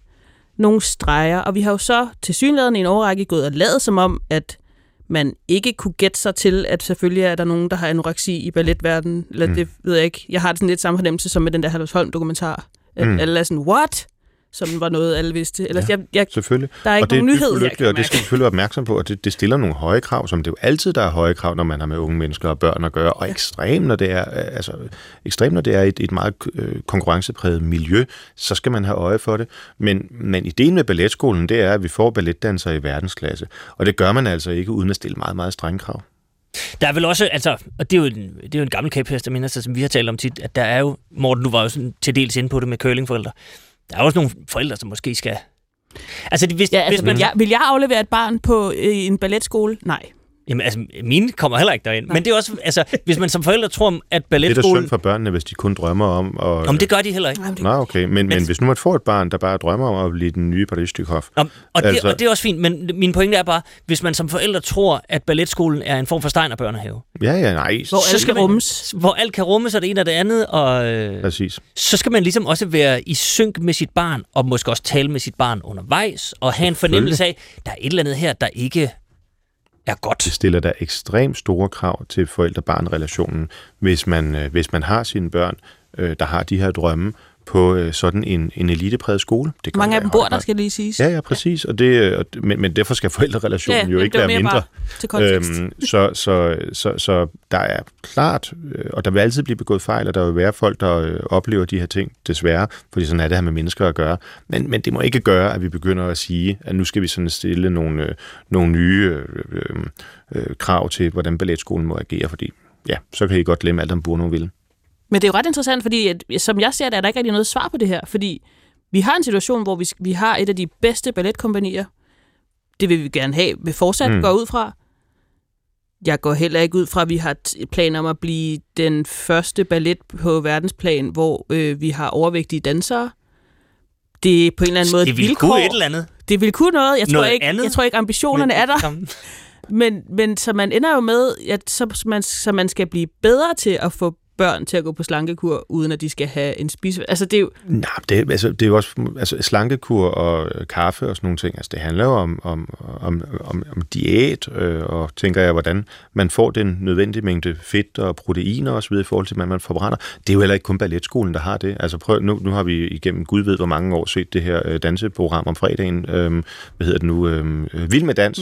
Mm. Øh, og, og det har der formodentlig også animeret rigtig mange til at gå ind i sportsdans og forskellige andre, øh, ikke ballet, altså ikke klassiske balletgenre, men, men andre dansergenre. Der er der også et ekstremt højt øh, øh, øh, krav. Kan I huske øh, tilbage for en del år siden, der kørte det her program om Shishi og Sonny Freddy Petersen, Ja. øhm, og hvordan de blev øh, presset, presset, presset, men jo også blev verdensstjerner i, øh, i, inden for deres genre. Altså, sådan er det, hvis vil man vil op på det niveau. Jeg vil lige sige, at de her dansere, det er, det er sådan nogle meget små piger og drenge i øvrigt, som øh, altså på balletskolen for at vide, at de er øh, for tykke, og at hos deres læge for at vide, at de er underernæret. Mm. Altså, så det er jo, det handler ikke bare om at have en sund livsstil. Det, Og det, tror jeg, rigtigt. det tror jeg ikke heller ikke, at Og, og, og jeg det kommer til. Jeg vil godt understrege, at vi har, vi har også i min familie haft anoreksi inde på livet, så jeg på ingen måde øh, bagatellisere det eller noget. Jeg bare advarer imod, at der nu opstår et eller andet masse hysteri, som gør, at balletskolen ikke kan gøre det, som balletskolen har gjort i 250 år. Men det er måske i virkeligheden så det der med, at man skal prøve at ramme forbi ordet hysteri, og sige, vi, vi, er nødt til, vi er nødt til at finde ud af det her på en eller anden måde. Og det kan muligvis indebære, at man kommer ud over det her med, Altså, ballet handler jo også om, hvis du er født med en, en øh, krop, som efter naturens øh, luner, ikke nødvendigvis egner sig til debat. Og igen, altså, det er jo også noget, forældrene skal ind over mm. og prøve at få forklaret deres børn. Ved du hvad, du bliver, altså, man kan blive alt muligt andet. Mm. Du, har, du har fået bryster, du er ude. Du har fået for brede hofter, du er ude. Dine knogler, man behøver dine skuldre, ikke sige, Man behøver ikke sige det på den måde som forældre. Men det gør de jo. Der er jo stop på hvert år, for det, de går i ja, anden det klasse. Men nu, nu taler for forældrene. Ja. Der er også nogle forældre, der... Altså, ja, prøv at høre. Det er ikke nemt, det her. Mm, nej, det er det ikke. Og, og, og ja, det, øh, det, det er ikke noget, der er, hvor der er en endelig løsning på det, men, øh, men øh, jeg, jeg har bare en tillid til, at dem, der styrer balletskolen, at det, og i samarbejde med forældre og elever osv., der skal de nok finde ud af det her. Jeg tror også, at hvis vi skal fortsætte med at have øh, en øh, ballet af den hvad hedder sådan noget? Ja, med så meget prestige. Ja, kaliber. Øh, det er, så er vi nødt til i et eller andet omfang at lukke øjnene for, at børnene får anoreksi. Jamen, det tror jeg. Jamen, det er det samme med fodbold. altså, du kommer da heller ikke sovende til at blive øh, den nye Ronaldo. Altså, det, det er da bare fra morgen til aften. Det er da diæt. Altså, der er jo sportsstjerner, som ikke engang drikker almindelig vand. De har deres eget vand med på, på turnéer og så videre. Altså, det er jo øhm, øh, det, det, det, det er et vilkår, hvis man vil være en international atlet. Det er det, jeg har sagt hele tiden. Sport, hold jer fra det. Skål. God overskrift. Nå, men jeg har faktisk jeg har, jeg har tumlet med den her, fordi den er, det, det er meget svært. Altså, jeg, man ender i den ene grøft eller den anden grøft. Mm. Jeg, for jeg startede med at skrive Kongelig Dansk Anoreksifabrik opdaget efter 250 år. Ja. Men det er jo heller ikke helt fair. Er det ikke? Jo, på en måde jo, men så alligevel ikke. Fordi, ja, jeg synes ikke, man skal altså, gøre sjov. Altså, anoreksi er jo, er, er jo en sygdom. Præcis, og det, når man, det, ja, men det er jo det, der, der er nogle børn, der, der ender i det der. Og men det er jo, jo ikke sygdommen, der, der er det sådan komiske. Det er jo øh, det, det kunstige At chok. den er systematiseret Altså, ja. derinde. Og det er et vilkår. Altså, Altså, nej, nej, det anerkender jeg simpelthen ikke. Altså, der er jo ikke nogen, der håber på, at børnene på balletskolen bliver, øh, bliver, bliver, bliver anorektiske. Men de skal selvfølgelig have en meget, meget stram diæt. De er nødt til at have en meget stærk fokus på, hvad det er for en næring, de indtager. Men kaffe og smøger er jo ikke en stram diæt. Nej, men det er tror jo du, at det, sulte sig selv. Men tror du, kaffe og smøger er det, som øh, man bliver præsenteret for starten på balletskolen? Det er Nej, det, der er. men åbenbart undervejs. Og en, en der har fået viden, skal have en der, er i hvert fald, mandelkur. der er i hvert fald en så i 250 år, der har fået det. Og hvordan omstændighederne om det er, det ved vi jo ikke. Det er forkert, men jeg tror ikke, det er det, der er diætplanen på den kongelige balletskole. Altså, det er 48 elever. Der er 8 af dem, som siger, de har haft en dejlig tid. Resten af dem har nogle forskellige brugede Jeg tror også, at, jeg, jeg, jeg tror også, at det er især dem, som jo ikke kommer igennem, ikke bliver den nye Nikolaj Hyppe. Men der er der rigtig mange, som synes, det har været en hård tid. Og der er det jo vigtigt, at der er nogen, der samler dem op. Altså det der med, når, når, når illusionen brister, øhm, og man finder ud af, at, at jamen, jeg, jeg har ikke det, der skal til, øhm, jamen, så, så, så, så kræver det rigtig meget for at samle dem op. Og måske også mere end en, en, en, en, en journalist på politikken, der i virkeligheden gerne vil have den grimme historie om balletskolen. Har du en overskrift? Så jeg, kan har du lige en, nå øh, det. jeg har en halv en, fordi jeg lavede en først, der hed, det var en anden tid, men det var det ikke. Så jeg ved ikke, hvad måske noget. Noget med det. Der er jeg nødt til at sige, hvis jeg skal agere redaktør på det her program, så den er simpelthen Den er ikke ukonkret den er ikke og for lang. Men, så, Men nu er der en radiovis, vi er tilbage lige om det.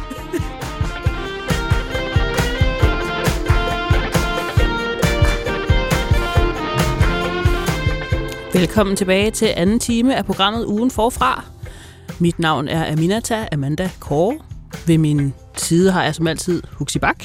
Og ved min anden side har jeg Morten Messersmith, formand for Dansk Folkeparti. Ja, det er rigtigt. Vi sidder her, som sagt, på anden time og gennemgår ugen, der er gået. Og øh, sørger for, at de historier, der har optaget os, har fået de rigtige overskrifter. Vi skal øh, som mænd direkte lige ind i en øh, god gammeldags folkeskolereform. Det er da lige det, vi skal. Vil du, vil du take it away? Hugo? Det vil jeg gerne, fordi efter øh, statsminister Mette Frederiksen i sin åbningstale i Folketinget i sidste uge bebudede store reformer af den danske folkeskole. Blandt andet et øh, opgør med ja, Aula som sådan, øh, og mange tusinde mål osv. Så, videre, så stod øh, børne- og undervisningsminister Mathias Tesfaye klar til et pressemøde om de nye planer for den danske folkeskole torsdag morgen. Det lød sådan her. Velkommen hertil til Mosedeskolen i Greve. Velkommen til pressemøde omkring regeringens folkeskolepolitik. Der er behov for at styrke en ellers god folkeskole. Og det er derfor, vi i dag fremlægger øh, vores forslag til forandringer i folkeskolen. 35 forslag, som skal sikre mere frihed til skolerne, mere fordybelse i fagene, en mere praktisk skole, og så mere ro i klassen. Ja. Mm. Øh, det bliver også noget med færre klokketimer, som han siger her, lidt mere praktisk undervisning, øh, flere valgfag, og så kommer der øh, den såkaldte juniormesterlærer. Øh, elever i 8. og 9. klasse de får mulighed for at gå i skole tre dage om ugen, og så to dage være i praktik på en virksomhed. Øh, den lille finte ved det, det er så, at øh, dem, der vælger det her juniormesterlærer, de vil, øh, til, de vil så skulle tage en afgangsprøve, som ikke giver adgang til øh, gymnasiet, men kun til erhvervsuddannelser. Det er der nogen, der har påtalt, at det kan selvfølgelig øh, øh blive lidt ærgerligt, at man på den måde ekskluderer nogen, men der er også nogen, der siger, at altså, der er også nogle elever, som simpelthen bare, altså, det er fint. De skal bare videre på en erhvervsskole, fordi det, det er bedst for alle. Det er godt for dem. Det er godt for erhvervsskolerne at er afsted. Og så er der en lille ting. Jeg bemærkede, øh, at man sløjfer minimumstimetallet på historiefaget. Mm. Ja. Det bliver et valgfag. Mm. Det synes jeg bare var, var interessant, men det kan vi vende tilbage til. Morten, øh, der er et par ting, jeg godt vil tale med dig om, men bare sådan umiddelbart. Jeg antager, at du er, er enig med dem, der har sagt, at den danske folkeskole trænger til en overhaling. Helt bestemt. Altså, jeg- og jeg synes, mange af de ting, der kommer her, er sådan set fornuftige nok, men der er jo, man kan sige, der er jo ingen roser uden tisler, øh, og det gælder jo så også den socialdemokratiske rose. Øh, altså, det der med, at man øh, vil, vil lade historiefaget, som jeg tror er ekstremt vigtigt i forhold til den almindelige dannelse og altså selvforståelsen, øh, at det lige pludselig skal, skal være et valgfag, og det er noget, som, som ikke skal fylde nær så meget. Det synes jeg er bekymrende. Men at man øh, kommer nogle af de mindre boglige, øh, dem der kommer fra et, et, et hjem, hvor hvor øh, litteratur og læsning videre ikke er en, en naturlig del af hverdagen, at man kommer dem i møde ved at lave den her mesterlærer og sådan noget, det synes jeg er godt. Det er også noget, man har talt i mange år om. Mm. Øhm, så nu håber jeg, at det bliver virkelighed. Ja. Altså i virkeligheden, så er der jo... Det jeg stussede over, det jeg tænkte, vi lige skulle tale om, det er, at det her virker jo som en øh, 180-graders vending på den skolereform, man maste ned over øh, skolelærerne i 2013, Mm. Øh, hvor efter skolelærerne stejlede, og man så altså virkelig maste det ned op dem og sagde, det skal I bare, færdig arbejde. Mm. Øhm, Mette Frederiksen var den beskæftigelsesminister på det tidspunkt, som skrev under på den lov. Øhm, og nu har man så brugt 10 år på at se det øh, skvat sammen, og så lavet præcis det modsatte. Ja, der er lige kommet en generation, som har været... Det var dem, der trak 19 med inklusionsskolen Ja, og så og jeg troede, du mente en generation socialdemokrater. Det var Nå, derfor, nej, nej, nej, nej, altså, Nej. det er jo, nej. Nå, Men, men det er jo- øh, nej, men det er jo jeg er optaget af dem, der ikke har fået noget ud af folkeskolen. Altså, det er jo dem, der virkelig bliver ladt i stikken, og det er jo et helt liv, øh, som, øh, som skal kompensere for det. Mm. Hvad er det 15 procent, der kommer ud af skolen, uden at kunne, øh, kunne læse og skrive? Jeg tør slet ikke tænke på, om de så også kan regne. Øhm, det er jo det, der i virkeligheden er, er det helt store problem her, både for dem, men også for samfundet. Mm. Øh, og ja, inklusionsskolen var, var en kæmpe stor fejl. Altså at troen om, at man kunne have øh, folk, der enten har en diagnose, eller bare ikke er velopdragende, eller ikke er veloplagte, øh, til at sidde i et klasselokale sammen med alle dem, der gerne vil, og at det ikke skulle få en negativ konsekvens af dem, der gerne vil, det er jo fuldstændig tåbeligt. Så det er godt, man får gjort op med det nu. Ja, men hvad, hvad fortæller det os øh, om politikere over en bred kamp, at man på så relativt kort tid, altså vi, vi har den her tradition for i Danmark, at man indfører, at man gennemfører sådan større reformer med brede flertal, fordi så er man sikker på, at det bliver et gennemført, og så har mm. vi sådan en eller anden form for kontinuitet og stabilitet i dansk politik. Men 10 år i en folkeskole er jo, er jo det er jo ingenting. Altså hvis det skal være sådan... Mit spørgsmål er i virkeligheden om... Det er lang tid for dem, der er blevet svigtet. Det, jamen, det er meget lang tid. Det er en hel skolegang. Ja. Nå, jamen, der, det er jo, som Morten siger, det er jo, det er jo en, en generation, der lige mm. Ryger med badevandet der. Men, altså, men det, der slog mig, var bare det her med, hvornår kan man... Hvornår kan man... Og nu nævner jeg bare Socialdemokraterne, for det kunne sådan set godt have været nogle af de andre, vil jeg tro. Men altså, hvis nu man stemte på Socialdemokraterne i 2013 og tænkte, det er den her vej, vi skal. Og nu er man 180 grader. Vi strejfede det også lidt med jer, hvis man havde stemt på Dansk Folkeparti Ja. i 2015. Skal vi med i regering? Skal vi ikke med i regering? Ja. Hvornår altså, kan, man, kan man stole på et parti? Altså, jeg tror, man Hvad er karenstiden for en kovending? Kan man sige det sådan? Ja, det kan man vel godt. Altså, et hvert parti må jo tage bestik af den virkelighed, man lever i. Jeg tror i virkeligheden snarere, man skal sige, at hvis et parti begår fejl, så forventer vi bare, at man erkender det. Og det, så set indenfra i hvert fald, synes jeg, det kan være det, der er problemet nogle gange, at partier holder øh, sådan nærmest øh, forkrampet fast i, at, øh, at, øh, at, at noget, man har vedtaget, det skal så også passe, og har svært ved at sige, det var simpelthen en fejl, vi gjorde sådan der. Det var en fejl med inklusionsskolen, øh, og det skulle vi have rettet op på meget, meget før. Øh, og det, altså det, det, det kan nogle gange være utroligt så svært det er for en politiker til bare at sige, beklager venner, jeg er et menneske, jeg har begået en fejl, det vil jeg gerne undskylde, men nu skal I se, hvad vi gør i stedet for. Men hvorfor er det så svært? Jamen, det er jo fordi, man nok føler sig øh, udsat for, at man så også er øh, svag, og er nu ens lederevner stærke nok, og hvis du kunne begå den fejl, hvad er så den næste fejl, og så videre. Hvor jeg i virkeligheden tror, at de fleste mennesker egentlig har mere respekt for, at man, altså det er klart, du ikke gør det hver anden dag, men, men, men at man går ud på nogle sådan, altså der er masser af områder, hvor jeg har taget fejl, og det anerkender jeg fuldt ud, både på indrigspolitik og udenrigspolitik og sådan noget, og jeg tror, hvis man gør det på en afbalanceret måde, hvor man selvfølgelig ikke, det, det bliver ikke hovedreglen, men, øh, men hvor man kan se det det faktisk, fordi folk er blevet klogere, så tror jeg egentlig, at den gennemsnitlige vælger har mere respekt for det. Altså vi havde i sidste uge, hvor vi sådan relativt enigt rundt om bordet blev lidt frustreret over øh, den her tale, med Frederiksen holder, hvor hun fniser meget mm. af nogle regler, hun selv har indført. Mm. Altså, altså, det er som om, hun gør grin med det. Ja, altså der, bliver, der, der, der er ligesom en præmis om, nogen, vi ved ikke hvem, har indført de her håbløse regler, mm. og nu kommer vi og redder jer fra ja. Og så også fordi, det var min oplevelse, da jeg sad nede og hørte i Folketingssalen, det er, at, at det var så indstuderet. Mm. Altså, øh, det, det tror jeg også, vores gæst konkluderer. Ja, altså det, det, det, det bliver falsk, ikke? Øhm, så det, der er ikke noget galt i, at man som politiker siger, at det her, den, den idé, jeg havde, det var simpelthen, det var, det var dumt. Det var fint, vi fik den prøvet af, og nu er vi så meget klogere, nu skal vi en anden vej. Men, men man skal jo ikke stå og gøre grin med det, fordi der er jo faktisk nogle unge mennesker derude, som, øh, som ja, som oplever konsekvenserne, altså som simpelthen er et produkt af den her folkeskole, og ikke har fået det ud af det, som, som, som, som de havde en berettiget forventning om. Ja. Jeg vil i virkeligheden... Øh, det, det, jeg bare vil holde fast i, det var den der lille detalje, og det er, det er ikke noget, jeg skal tage øh, credit for, og, og der er muligvis også andre, der har lagt mærke til det, men det her med, at man, at man sløjfer historie, ja, jeg synes, det er så mærkeligt. Altså, vi, vi har lige haft en statsminister, som lige i, i den første time står og beskylder en journalist for at være historieløs. Derfra og til at sløjfe historiefaget ja. i folkeskolen. Ja. Det er alligevel... Ja, det er vildt.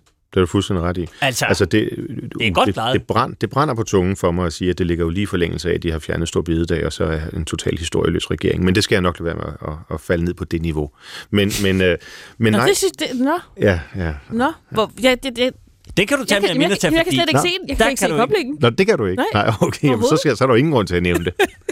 øhm, men, men det her, det er jo... Altså, vi lever må man sige, en tid, hvor rigtig mange unge mennesker har svært ved at finde ud af, hvem de er, og øh, har identitetsproblemer, og meget af det handler, tror jeg, om, at der er alt for mange frie valg, altså der er alt for meget at vælge imellem i skolesystemet, og, og ja, det handler også om sociale medier osv., men det handler jo også om, at vi, øh, at, at, at vi ikke netop fokuserer på at fortælle, hvad er så den kollektive fortælling, altså historien, litteraturen osv., og derfor bør det jo fylde mere, og så tror jeg alt det her med med emneuger og projekter og sådan nogle ting, hvor det er meget op til den enkelte selv at finde ud af, hvad, hvad de uger så skal bruges til, det skal fylde mindre. Fordi altså, hvis du kommer fra et eller andet hjem, hvor du har øh, øh veluddannede forældre og øh, er vant til at, at lære øh, akademiske eksercitser og sådan nogle ting, så vil du sagtens bruge en emneuge meningsfyldt. Men hvis du ikke gør det, så, så, så tror jeg, du har mere brug for nogle faste rammer, og for at vide, nu, nu er vi dansk, og nu er vi matematik, og nu skal vi lære engelsk osv. Så, videre. så, så den der sådan meget individualiserede folkeskole, det er i virkeligheden at lade dem, der kommer fra et bogligt svagt miljø, øh, lidt i stikken. Nå, men det er da i hvert fald en, en, et skridt i den forkerte retning, hvis man vil skabe et, et, et samfund, hvor uligheden ikke hmm. øges. Ja. Altså, jo, jo, altså dem derhjemme, som øh, får læst op af, af Eddie Jørgensens Danmarks historie, og øh, ikke bare lærer at øh, øh, paratviden, det kan du google og finde på Wikipedia, de skal nok klare sig. Men, men, men for dem, hvor det er, hvor det er uvandt, øh, jamen, men de, de bliver nu endnu dårligere stillet. Mm. Men er det ikke også det, vi gør med den der mesterlærerordning? Altså, fordi jeg, jeg ved godt, der er flere, der synes, det er en rigtig god idé, og på forsøgsbasis går det fint og sådan nogle ting, men det er da også en måde at parkere nogle mennesker, som ikke nødvendigvis har de bedste øh, kort på hånden hjemmefra, som så øh, bliver fuldstændig, altså øh, får frataget muligheden for at indhente den gymnasiet. Øh, nej, sådan ser jeg det faktisk ikke, fordi mennesker er jo ikke ens. Altså, vi er jo alle tre rundet af noget forskelligt. Øh, jeg er vokset op i Frederikssund. Med alle mine fordomme øh, i, i, i byrådet Huxi, så går ud fra, at du er fra Østerbro. Der kunne du ikke tage mere fejl. Er det rigtigt? Hvor er du fra? Jeg er født i Aalborg. Hold da op. Nå. Født og opvokset i Jamen, Aalborg. det var Østerbro i Aalborg, jeg mente. Held, Øh. heller ikke. Nå, vi kommer forskellige steder fra, og, og, og skal Ja. jeg ikke bevæge mig længere ud af den galej, men, men med forskellige forældre og historier og sådan nogle ting. Og det kan man jo ikke tage fra os. Altså forskelligheden er jo, er jo, er jo et vilkår. Mm. Så det, jeg egentlig mere ser mesterlæren for, det er, det, det er, at man så siger, jamen, så skal der også være en vej frem for dem, der måske ikke har fået øh, øh, litteraturen med i, øh, i, i dåbsgave, ikke? I, hvor, hvor de jo bliver tabt i dag. Øhm, så, så jeg synes det er mere, det, det er et forsøg på at få alle med, end det er at skære nogen fra. Der er jo ikke noget, der er jo ikke noget fint eller, eller ufint ved at være øh, håndværker eller akademiker. Det handler sådan set om, at hvert menneske skal finde ro i livet og realisere det, man så har med. Men det, man har med hjemmefra, det vil jo altid være forskelligt. Absolut, men man, jeg ved ikke, jeg tror bare, jeg synes, det er legitimt nok også at pege på, at det kan være en form for faliderklæring, når vi har så mange, der for eksempel ikke kan læse og skrive, når de kommer ud i 9. klasse, at de så at man så bare opgiver dem det tidligere. Jamen, jeg ser det ikke som at opgive. Nej, okay. Øhm, altså det, at der er nogen, som måske enten fordi de har lidt for meget krudt i røven, eller hvad man skal sige, eller, eller fordi de bare har svært ved det, ved det boglige, at de så får en mulighed for, at der er en mester, der tager dem med og siger, prøv at se, hvordan man læser den her manual, prøv at se, hvordan man bygger det her.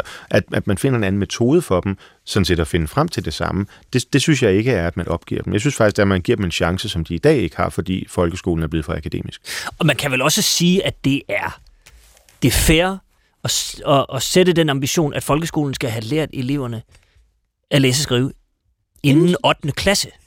Ja, Det kan er, du sige. Nå, men det, det, det synes jeg ikke er, er, er uambitiøst. det er ikke for meget. Det synes jeg ikke er for meget for langt. Nej. Altså det, der må man synes jo er også fair sætte pointe. nogle... Nå, Det synes jeg er en fair Godt. okay. Jeg får farve med øvrigt. Du får farve? Ja. Ja. Nå, men det er ikke så langt fra Frederikssund. Det er ikke så langt. Så kunne jeg, vi være vokset op. Ej, du, du er lidt yngre end mig, tror jeg. jeg er 32.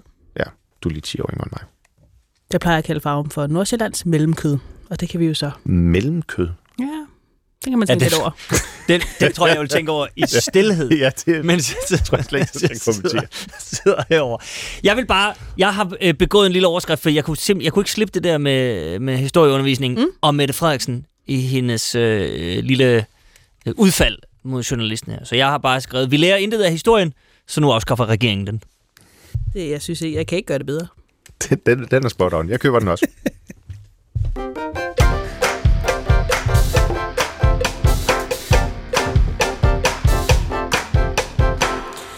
Ja, nu skal vi til noget, hvor jeg... Øh, altså, jeg ved slet ikke, om der er et sammenfald mellem øh, P1-lyttere og seere af det her program, vi skal til at tale om. Mm-hmm. Øhm, Ganske få, tror jeg. jeg, jeg tror, det findes. Øh, det er et program, som hedder øh, Paradise Hotel. Ja. Et øh, reality-tv-program. Og for lige at sætte stemningen, kan vi lige høre et klip fra traileren. Der er ikke nogen her, der skal føle sig sikre i en fucking skid. Det er løgn! Det er nok det absolut værste, der kunne ske. Jeg er så skuffet! Fuck, hvor er det sygt. Du har forrådt alle. Fucking lille slange, seriøst, mand. Jeg er her kun for guldet. Det er alt, der er ændret for mig.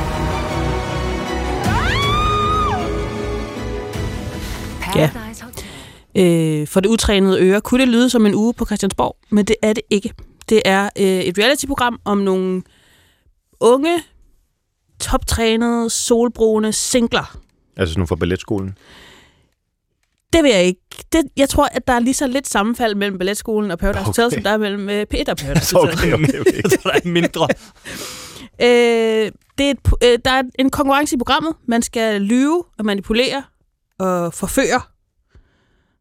Øh, flytte ind på parværelser og stille danne par og skiftes til at stemme hinanden ud. Charmerende.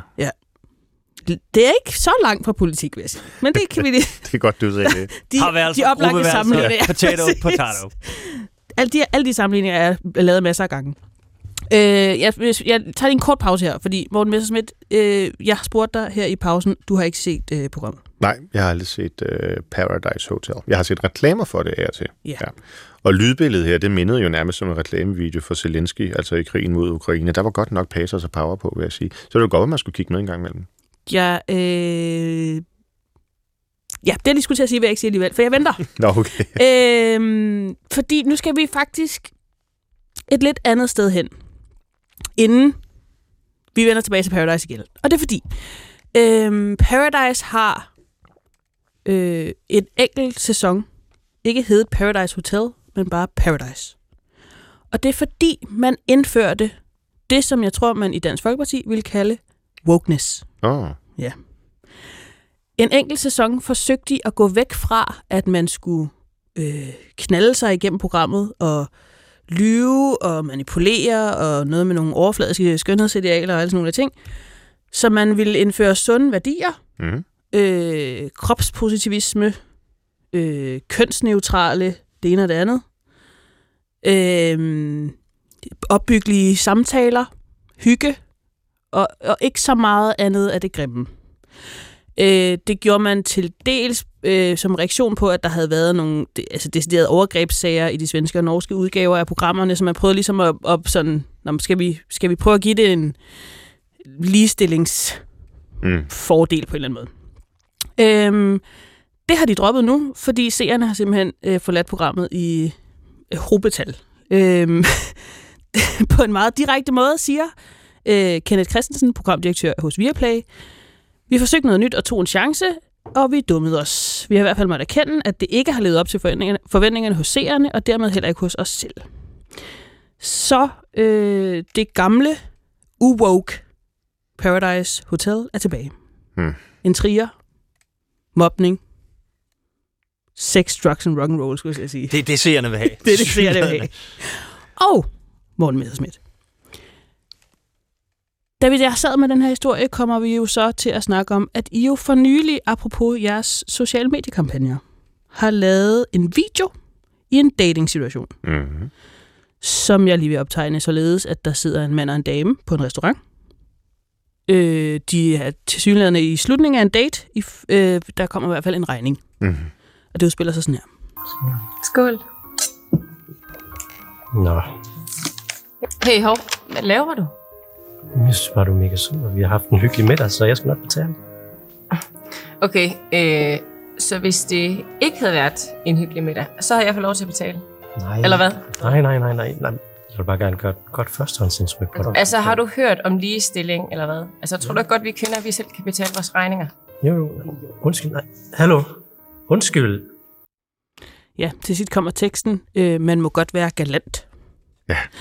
Øhm, Morten Messersmith, hvad er budskabet på den her video? Ja, det er jo at alt det der Vogue øh, nonsens, at det har taget øh, overhånd. Altså, at det skulle være en krænkelse at betale regningen, eller øh, holde døren, eller at komplementere. Øhm, jeg kom faktisk lige til at tænke på det, fordi jeg tror, jeg kom til at komplementere øh, producerens kjole, inden vi gik i gang. Det er korrekt. Øh, og der kommer jeg til at gå ud, nu, nu er vi jo på Danmarks Radio, som er sådan halv Vogue, ikke? Og det kan da godt være, at jeg nu får en klagesag på, øh, på halsen. Øhm, men, øh, men, men, Øh, producer Anna siger i mit øre, at hun føler sig ikke krænket. Fy ja, godt. Du er, du er off the hook. Så er jeg, I så er den jeg sag i hvert fald. Roen øh, sikret weekenden over.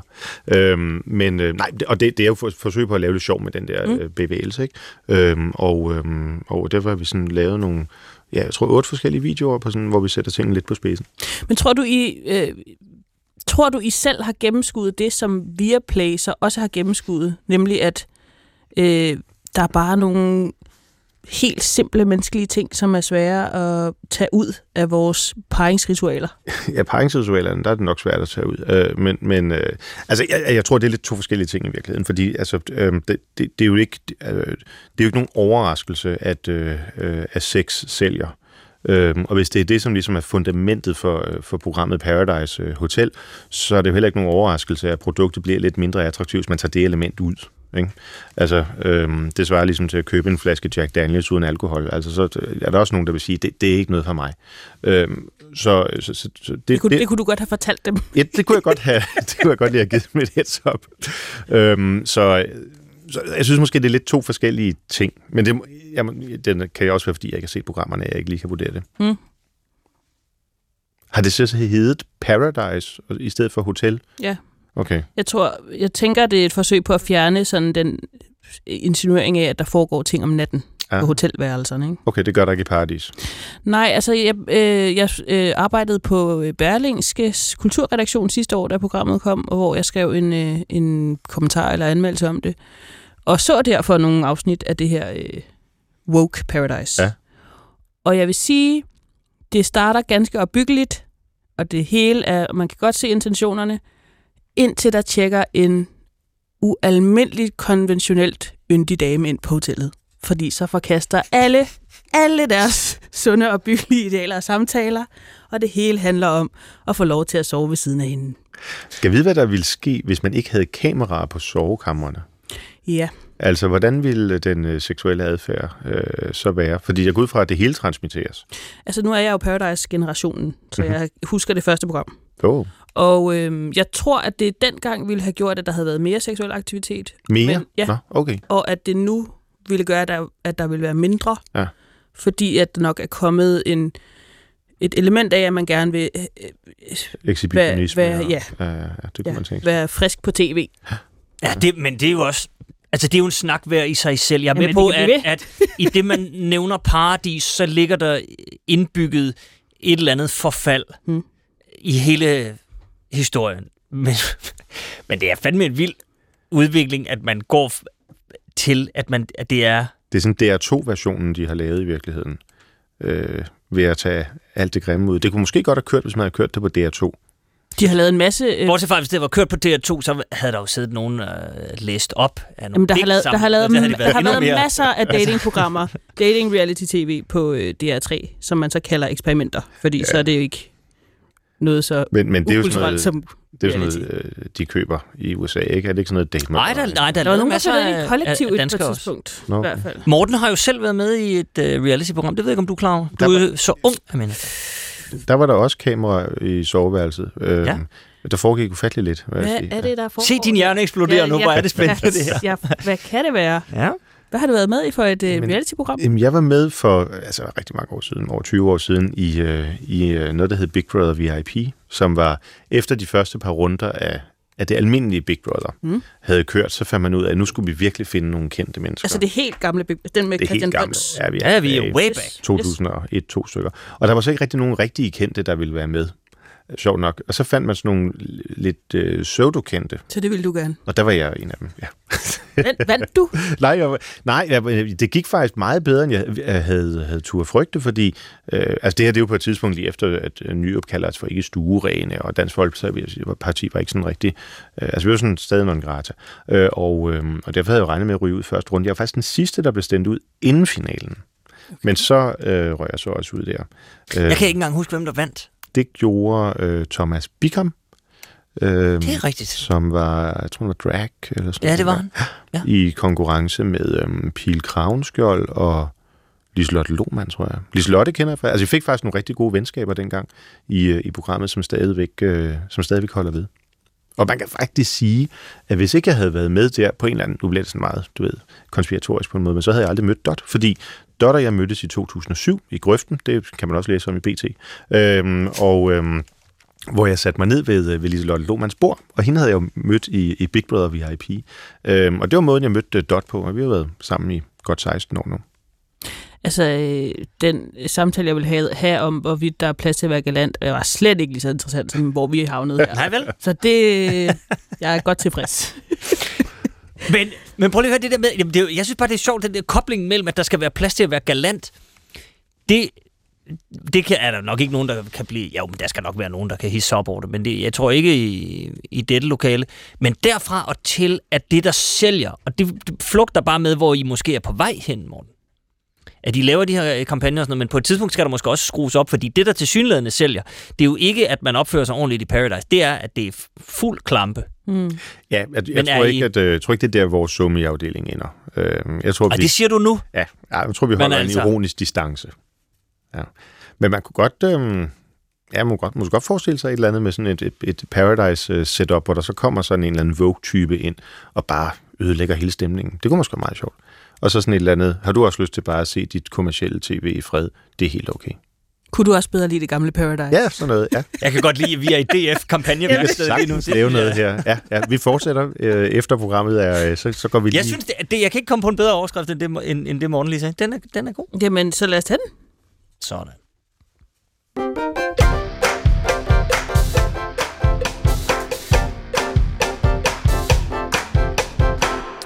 Jeg kan ikke byde på øh, noget lige så saftigt, som vi kom fra nu. Øh, med dating og moralsk forfald, løgn og bedrag. Det er måske meget Og godt. vel nogle penge til sidst. Jeg må indrømme, jeg har faktisk heller aldrig Vi set vinder et en program. kvart million, tror jeg det er. Og vi er enige om, at det ligesom kan til sidst, at det er noget med en, en eller anden, man står med sådan en guldkugle eller et eller andet mærkeligt, og så skal man... Det, der så man kan, der, det aller sidste der er et par til sidst. er muligheden for bedrag. Yes, der er et par til sidst. Den ene holder en glas, de holder en glaskugle hver, Ja. Og så kan de enten vinde en halv million til sammen, eller den ene kan tage pengene.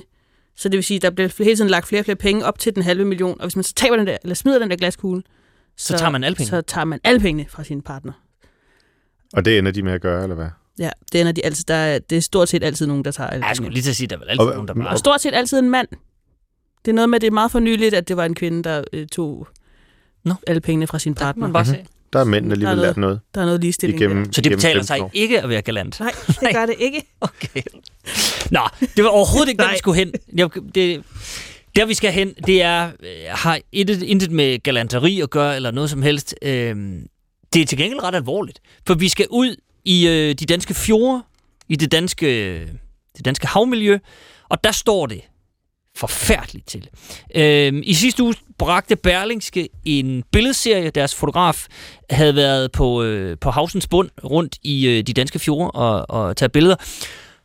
Det, der var en lille smule spøjst, var, at den historie vagte stor øh, på styr, fordi altså, han kunne have svømmet der sidste år, han kunne have svømmet der for 10 år siden, han kunne have svømmet der for 20 år siden, han kunne have svømmet der for 30 år siden, han kunne sådan set have svømmet der for 40 år siden.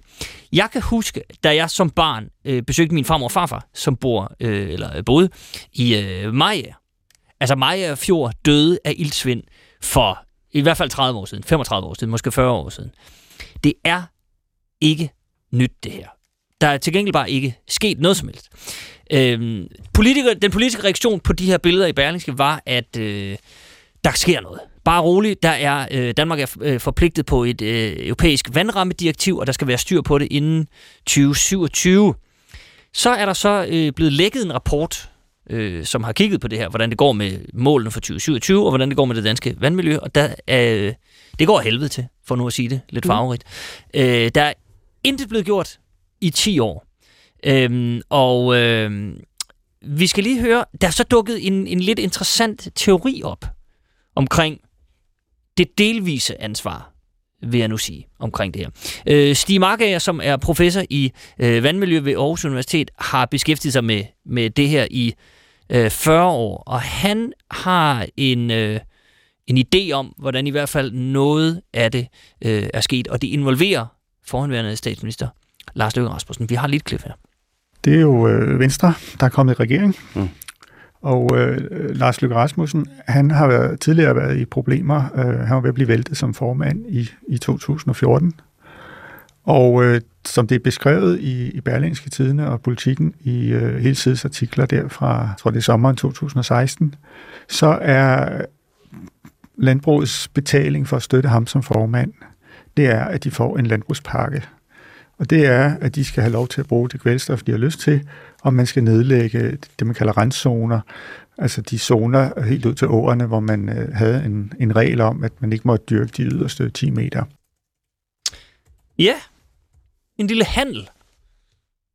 Det jeg bare Hvad siger du, forstår, men det jeg forstår, det er, at altså åer, Ja.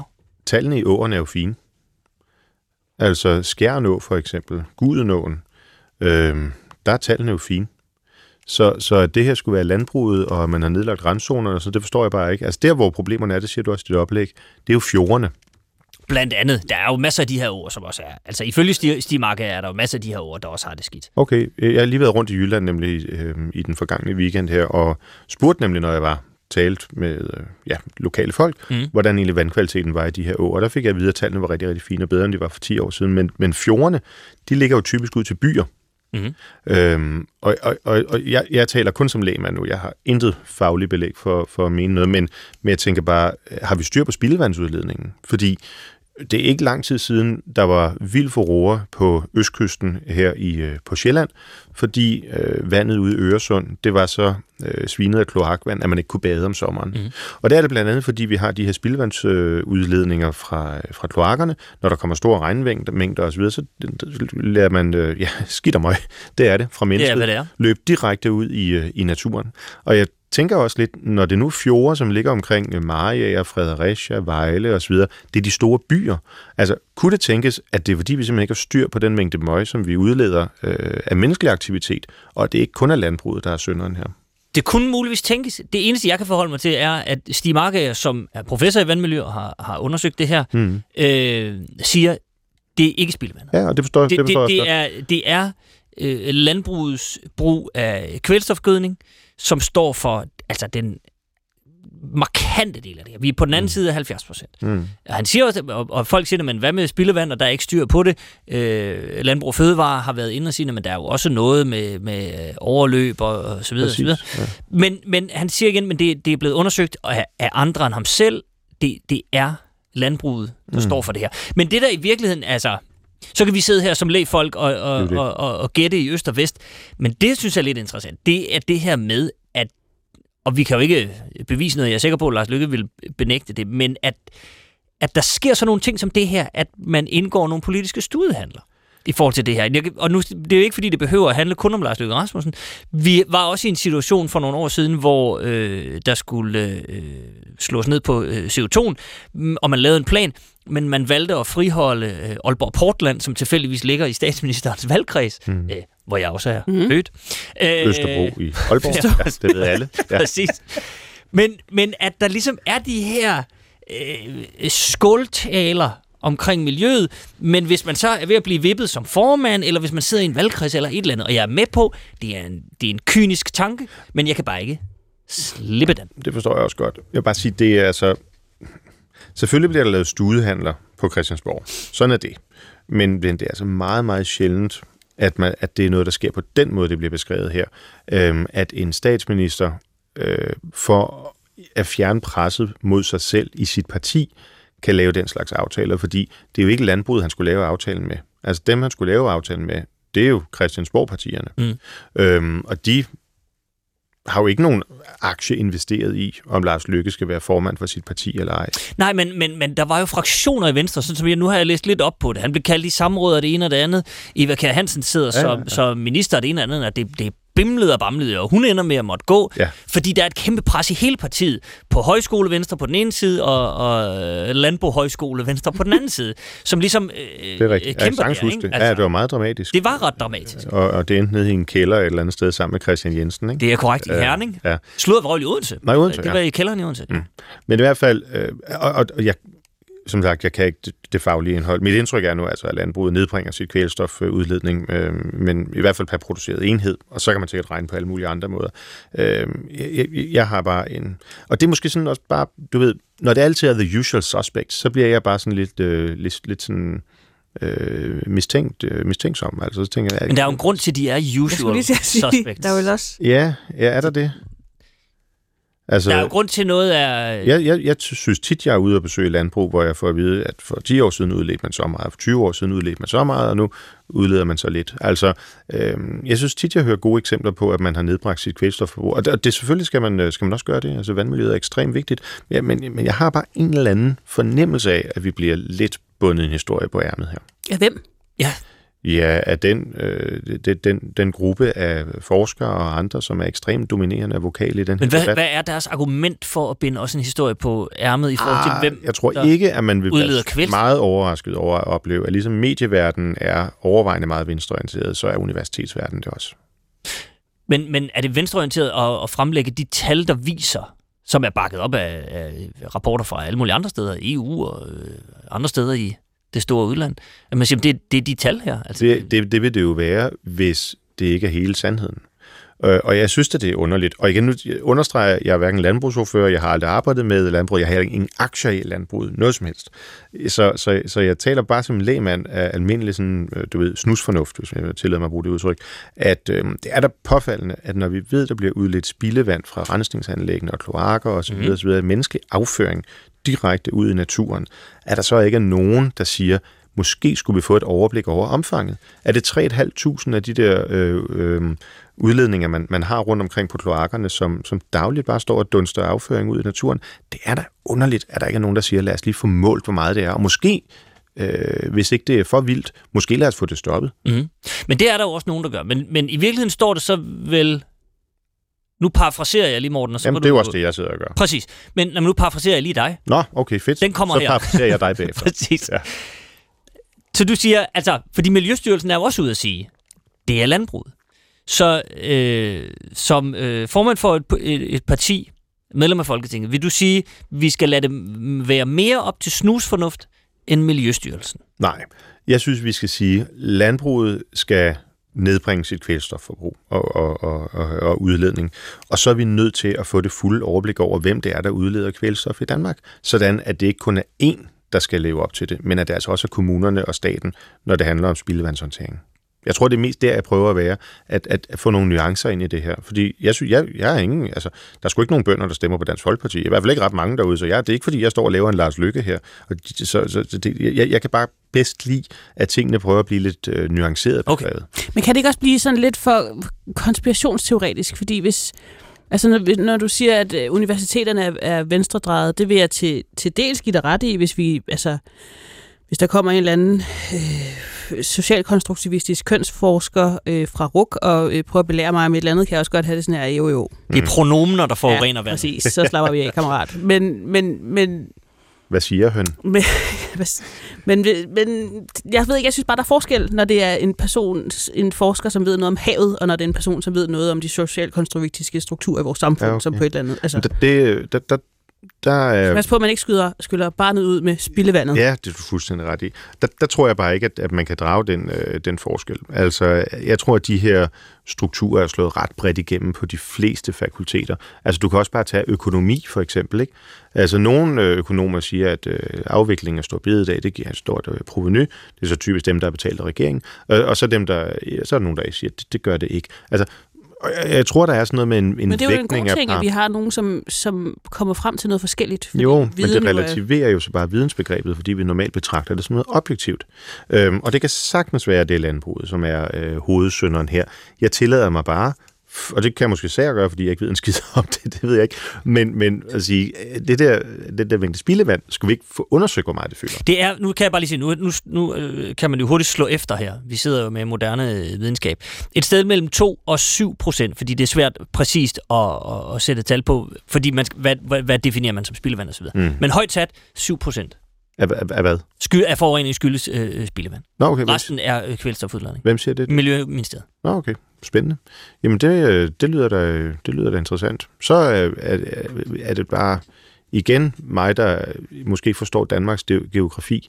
Altså, når man har de her fjorde omringet af byer, altså, hvordan kommer så landbrugets kvælstof dertil? Er det, sådan, det, det er derfor, vi har nogen, der sidder på universiteterne og beskæftiger sig med det, fordi så, så forstår de det. Jo, men helt seriøst, man, man må jo også godt altså, nogle gange bare have en almindelig sådan, kritisk tilgang til tingene. Ja, ja, og hvordan ja, ja. kommer det der ud? Altså, vi ved jo også, at der historisk har været, du ved, øh, altså, der er jo også nogle historiske fluktuationer i det. Man kan jo se på sedimenter nede under fjordene, at der har været perioder også i den, øh, i den øh, præindustrielle tid, hvor, hvor, øh, hvor havmiljøet har, er dødt ud, altså på Klar, grund af nogle strømninger. Men der, der, der taler vi jo ikke, at, at Maja Fjord, for nu at nævne et eksempel, hver 20. år er fuldstændig ilt øh, Nej. død. Nej, det hvis godt det er et gør det. ord. Det tror jeg ikke, det er. Men I Nej, ved, hvad jeg død, mener. jeg. Præcis, Ja, død, ikke? ja. Ja, nemlig. De to ting følges ad. Men det, det tror jeg, du har ret i. Og det kan sagtens være, at Maja er fjord, der er det landbrud. Altså, jeg, jeg prøver virkelig at være så udogmatisk omkring det her som muligt. Men er det et problem, at det er ansvaret, at, at ansvaret ligger hos landbruget? Så ved vi jo, jeg vil, nej. så, jeg vil, det er ikke engang for at udnævne en skurk, så er det for, så er det for at udnævne et indsatsområde. Nej, det, det er ikke et problem. Altså, det, det, vigtige for mig, det er sådan set bare, at, øh, at øh, vi har en, hvad kan man sige, en fordomsfri tilgang til det, til det øh, og at man så også får fokuseret på, altså får analyseret igennem, at det vidderligt er der, problemet er. Øh, Men du sagde selv nu, at det skal også være faktuelt. Så går vi til de mennesker, vi har, så er jeg med på, at du synes, de er lidt venstresnode. Ja, og hvis du men siger, det- at Miljøstyrelsen det- har undersøgt, at, Det har at de. de der spildevandsudledninger kun udgør 7%, så overrasker det mig bare, fordi vi har de der 3.000 ved jeg rundt omkring i landet, hvor, øh, hvor, det, bliver, øh, hvor det bliver udledt i, øh, i naturen. Mm. Men hvis det er det, der er vilkåret, så, så er det da fint. Overrasker det dig, at der ikke, og det er så, der kan vi så bare trække den ind på, på regeringskontorerne øh, helt generelt, at der ikke bliver gjort noget. Altså, at man snakker om det her, og, og når vi ser de der billeder, det er jo ikke nyt. Ja, regeringen gør jo noget. rigtig Altså, bliver gjort noget. Jamen, nu, nu kommer der en en, en, rapport, hvor der står, at der er ikke blevet lavet nogen tiltag i 10 år. Der Ja, det overrasker Altså, mig. Ja, det, det vil jeg sige, det overrasker mig.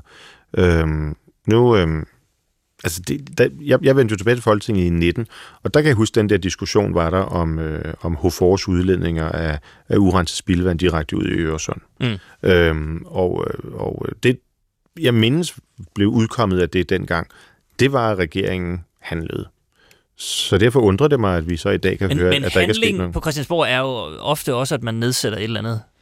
Nej, jeg mindes altså dengang, at man sagde, at HUFOR fremover ikke måtte, øh, måtte lave de der manøvrer, øh, og at man, skulle, øh, man kun kunne lukke af for dele af kloaknettet, når der var et reelt når der var øh, en, en anden kapacitet på, på spildevandshåndteringen, der kunne tage over. Nu, er- nu er det med forbehold for, at jeg ikke kan huske præcis, hvad der skete for to-tre år siden i, i den debat, men det er bare sådan, jeg mindes, at konklusionen blev på det, og vi har jo heller ikke haft det siden hen om sommeren i, øh, i, Mm. i Øresund. Mm. Så er det selvfølgelig, hvad der sker om vinteren. Det er jo heller ikke godt for, for vandet. Nej, der tror jeg ikke, det er så sæson, sæsonbestemt. Nå, vi skal faktisk videre til en, til en anden historie, om, mm. øh, som har lidt med miljøet at gøre. Stadig lidt miljø. Men øh, jeg har alligevel begået en lille overskrift. Det glæder mig. Spøjst sammentræf. Billeder af døde havbunde viser en til en Miljøministeriets kontorlandskab. Det var bare lige en lille stikpille. Hey. Jeg følte, Det var altid, når det ikke var Landbrugsministeriet. ej, så der vil jeg ikke lægge mig ud. Men det er også bare for at sige, der er, også, altså, der, sker, der er jo ikke sket noget i 10 år. Nej. Der er ildsvind derinde også. Ja, altså jeg, jeg, jeg vil gerne indrømme fuldstændig blankt, fordi jeg synes, det, det, det skal være mere moderne at sige, når der er noget, man ikke ved. Øh, jeg så de her billeder og tænkte, det ser da heller ikke, jeg ville da heller ikke lyst til at dykke der, Nej. men jeg har ingen idé om, hvordan det skulle have set ud. Der skulle være nogle dyr. Der skulle være fisk. Der skulle Okay, være- åh, det er det. Det er det, der mangler, Må blandt må jeg- andet. Jeg ved ikke, om man må fortælle det her, fordi det, er- det, det er i virkeligheden at komme til at gøre en lille smule sjov med noget, som er meget, meget tragisk. Men i går øh, der tændte jeg for Twitter, eller X, formerly known as Twitter, Mhm. og så kom der en, øh, en historie op, hvor der stod, mand kastede sig ud i fjord efter bold, er nu fundet død. Og der gik simpelthen et minut eller sådan noget, hvor jeg troede, at det var på grund af vandkvaliteten, han var død. Øhm, Åh, ja. Ja. på grund af alle de her historier, hvor efter det så går op for mig, at han er blevet trukket mere af strømmen og, og så videre, og jo tragisk, tragisk er, er druknet. Øhm, men jeg troede faktisk, det var en af de historier, vi, vi, skulle, vi skulle derfor tale om, Det skal vi ikke. om vandkvaliteten er en sådan art, at man kan dø af at bade i det. Der er vi helst... Der er vi Ja, ikke jeg endnu, tror ikke, vi er der endnu, men, Det er en men, journalistisk men, stramning. Ja. ja. men jeg tror ikke, man skal, altså, man skal ikke hoppe i. kan jo dø. De er døde. Nogle er jo så døde. det, Fiskene er døde, ja. Ja. ja. ja. Men det er, fordi de trækker vejret under vand. Det er svært. det er nyt for Amina, det, her, det her med. Det er nyt for mig alt det her. Nå, således opmuntret. Skal vi videre i havmiljøet? Ja, det synes jeg.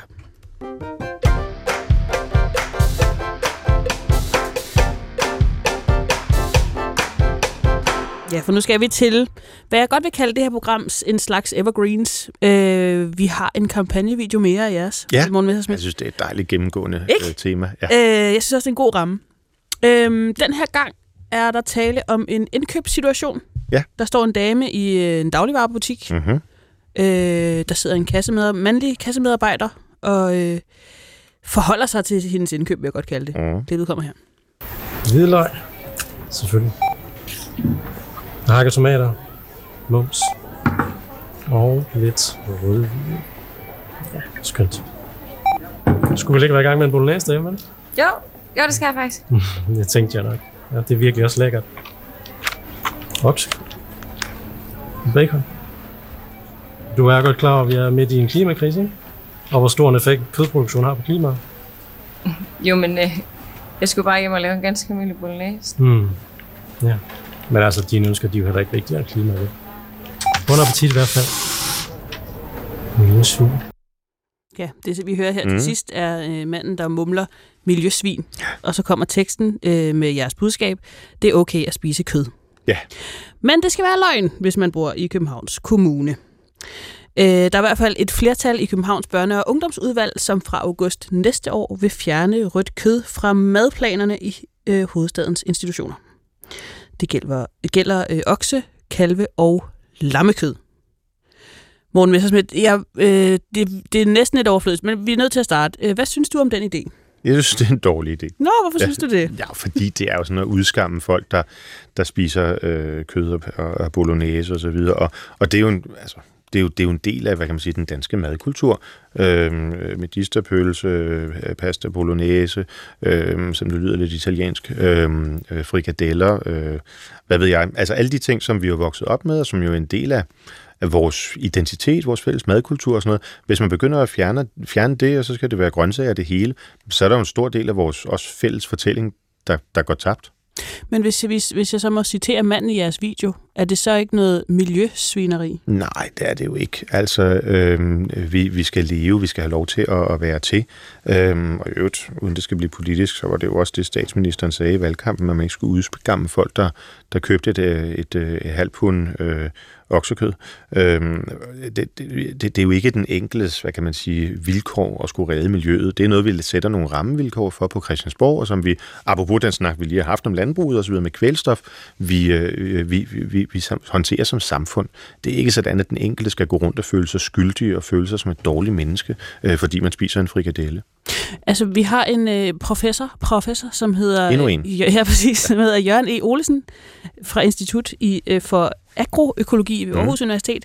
Og han mener sådan set ikke, at et stop for rødt kød øh, i de her institutioner vil give nogen bemærkelsesværdig besparelse CO2-mæssigt. Mm. Men øh, han taler om lidt noget, noget af det, som du også lidt nævner med, at det kan sætte sig i madkulturen. Mm. Altså, at der så vil komme en generation af børn, som er vokset op med, at de spiser noget andet mad, simpelthen. Ja. Ja, det er jo et spørgsmål om, hvad de spiser, og det der med øh, opgør med rødt kød, altså betyder det så, hvis du skamsteger din, øh, din kotelet eller, eller din bøf, jamen, så er det i orden at spise Nej, den, for sådan det, ikke rød det, længere? det betyder det ikke. Nej, okay. Ja. øh, det betyder det ikke. Det er et godt hack. Ja, præcis, præcis. En hel Nej. generation op på helt Men må jeg, må, jeg, må, jeg, må jeg trille den her bold ind? Aminata kan jo øh, bevidne, at jeg er jo øh, den, der er mest bekymret for klimaet her i programmet. Mm-hmm. Jeg er Nej, også meget nej, bekymret for nej, klimaet. har givet op. Jeg, har, jeg tror bare ikke på, at vi kommer til at løse det. Nej, men det men, godt. Jeg er helt sikker på, at vi kommer til at løse det. Du kan være rolig, vi har styr på det.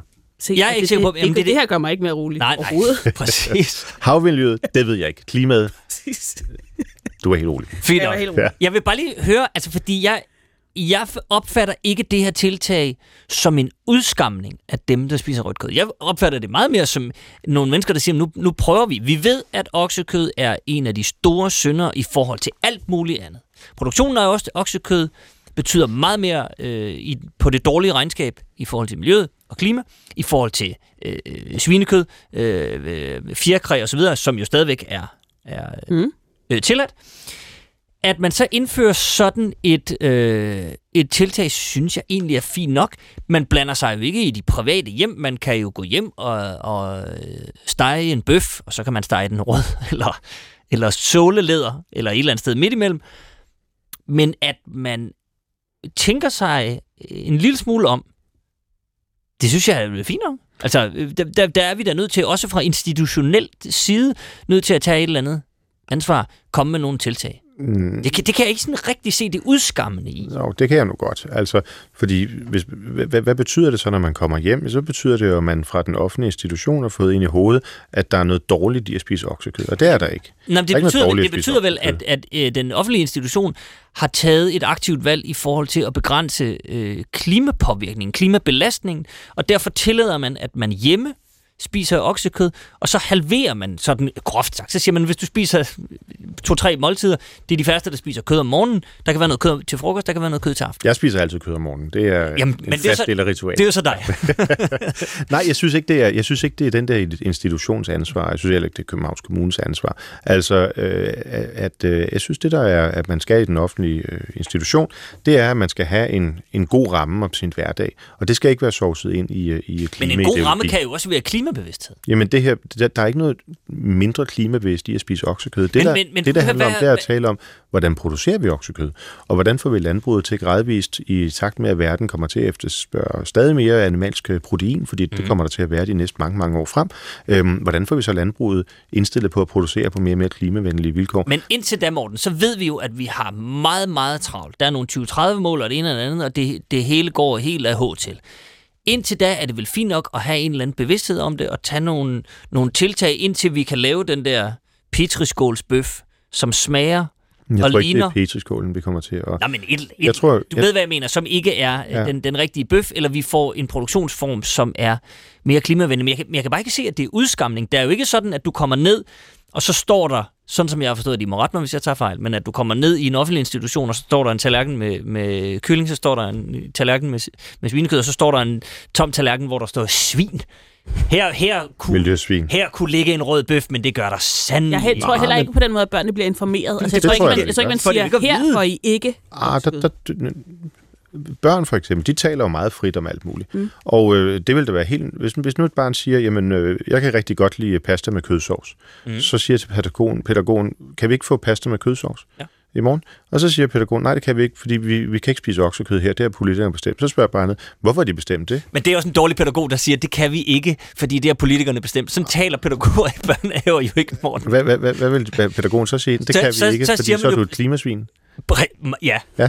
lige præcis. Hvorefter de stikker barnet i nussing. Præcis. Morten, Jeg selv se, hvordan man kommer ud af den situation, uden på en eller anden måde at tale dårligt om folk, der spiser oksekød. Ja, Jeg kunne forstå, hvis man talte om, hvordan, skal, hvordan har dyrene det? Hvad er det for noget kød, vi spiser? Hvor får man det fra? Og så videre. Der, er jo, der er jo børn i dag, som nærmest ikke har nogen fornemmelse af, at mælk det kommer fra en ko. De tror, det kommer ned fra Ja, købmanden. det er helt rigtigt, Det vil det er være andet. relevant. Men det ene udelukker ikke det andet. Jeg kunne godt lige tænke mig at vende tilbage til det med madkulturen. Fordi det er jo en... Altså, vores madkultur har jo altid udviklet sig. Mm-hmm. Øhm, så den kommer jo også til at udvikle sig herfra i en eller anden retning. Ja. Og så er det vel også en, en, en offerløs forbrydelse, eller hvad man kan kalde det, hvis den bevæger sig i en mere klimavenlig retning. Men ved du hvad, det, hvis, hvis nu det var ude på den enkelte institution, at man, at man havde en snak om det her, øh, og forældrene siger, at vi, vi er sådan set enige om, vi jo godt tænke os, at det var sådan eller sådan, så synes jeg, det var problemfrit. Det, er- det der nok er- det, der strider lidt ind i mig, det er det der med, at man politisk sætter det ud og siger, nu skal det være sådan. Fordi der er sådan et eller andet med noget frelst over det. Altså, nu hørte vi ham eller hende, professoren før fra, fra, fra var det Aarhus, øh, sige, at, øh, at det her det har ikke nogen betydning for, for klimaet. Det vil sige, at det eneste, sådan set har en betydning for, jamen det er øh, flertallet på rådhusets samvittighed og evnen til at blive genvalgt ved Og næste valg. madkulturen. Og skal børnene... Jo, men hvorfor kan madkulturen ikke blive afgjort på det enkelte sted? Altså, hvorfor skal det være sådan ensrettet inden for Københavns Kommune? Hvad med at acceptere den diversitet, der nu engang måtte være? Og så, spørg, så lyt til forældrene, lyt til børnene. Spørg, hvad børnene har lyst til, og så tal med børnene om maden. Altså, hvorfor, altså, hvorfor hedder det en frikadelle, for eksempel? Men kan det det lyder ikke særlig dansk. Altså, det gør det, fordi det kommer fra Italien, en friteret delle, frittedelle, og derfor så hedder det en frikadelle, for sådan, når sproget går igennem Tyskland op til Danmark. Tal med børnene om maden, men lad være med at sige, at der er noget, der er rigtigt og noget, der er forkert. Men, kan, men, det gør- men men, det gør bliver det ikke farligt, hvis man prøver, hvis man hvis vi, hvis vi skal være så bange for at være frelste, at vi lader være med at frelse kloden i den her klimasituation? Ja, men allerede der, når man taler om at frelse kloden, altså kloden kommer ikke til at gå under, kære venner. Altså, der har været perioder i klodens historie, hvor CO2-indholdet her per atmosfæriske enhed var betragteligt højere. Vi har nogle udfordringer, og vi løser dem. Og Danmark kommer til at være en central spiller i at løse dem. Men det gør vi jo ikke, hvis vi tror, at, øh, at bare ved at pine os selv, så bliver verden et bedre sted. Altså, vi har 0,1 procent af verdens CO2-emissionsudledninger her øh, i, i, i Danmark. Det, der kommer til at gøre, at kloden får et, får et renere miljø, får et renere klima, det er det også, der udvikler teknologierne, øh, som, som baner vejen for det grønne. Og der skal man jo ikke lukke ned for landbruget, der skal man sørge for, at landbruget investerer og udvikler sig i den retning, så det bliver konkurrencedygtigt at producere på en ny måde, så hele verden gør det ligesom vi. Men er det ikke, men men jeg, jeg mener mere bare, at man ikke kan komme til at spænde ben for sig selv, hvis man øh, lader være med at gøre noget sådan rationelt, logisk, af frygt for øh, at lyde frelst. Jo, men det rationelle logisk er jo ikke, at man lader være med at spise oksekød. Det rationelle logisk er, at man siger til landbruget, I har en bunden opgave i at finde ud af, hvordan man laver oksekød i den nye, i den nye grønne tid på en mindre klimabelastende måde. Og det skal helst være konkurrencedygtigt, sådan som man også gør det i Indien, Kina, Brasilien, Nigeria og alle de andre steder, hvor man kommer til at spise stadig mere oksekød, kylling, svin osv., øhm, og, øh, og, øh, og få den teknologi udbredt. Men altså, man skal, vi, vi er bare nødt til at anerkende, at der også er et tidsperspektiv jo. Ja. Det er jo, som, altså, det er jo ligesom, at, hvis en ryger, hvis jeg prøver at høre, du er simpelthen, altså lige om lidt, så dør du af, af, af, af lungkræft. Du, du, du er nødt til at holde op med at ryge. Vi kan godt, at det, jeg forstår, at du godt kan lide at ryge, og det er dejligt i en social sammenhæng. Det kan også ske, det er en mærkelig analogi, det her. Men bare lige for at, at male den op, og sige, prøv at høre, du er nødt til at lige lade være med at ryge, indtil vi har fundet en anden cigaret, du kan gå og bappe på. Men at man så insisterer, jamen jeg, nu så, jeg skal bare ryge cigarer. Indtil, altså, ja, der det- er det- ligesom det bare er et godt billede, Der er ligesom bare et, et, et perspektiv, vi, Der er også stadig flere, der ryger hjælpe globalt. Der er stadig flere, der ryger globalt. Ja. Det er et sundhedsmæssigt øh, problem. Øhm, især i de samme lande, hvor der er stort CO2-udledning, altså Kina, Indien osv. Det er et statussymbol. Folk de bliver lidt rigere, rykker fra underklassen op i mellem, la- lavere middelklasse, og noget af det, de så gør, det er, at de ryger, fordi det er et statussymbol. Mm. Hvis vi skal bruge det billede, øh, hjælper det på verdens rygertilstand, at der er en dansker, der holder op med at ryge? Nej. Det gør det ikke. Hjælper det på verdens... Men det- det hjælper jo den Lad mig lige gøre pointen færdig. Ja, Ja. Jo, jo, jo, jo.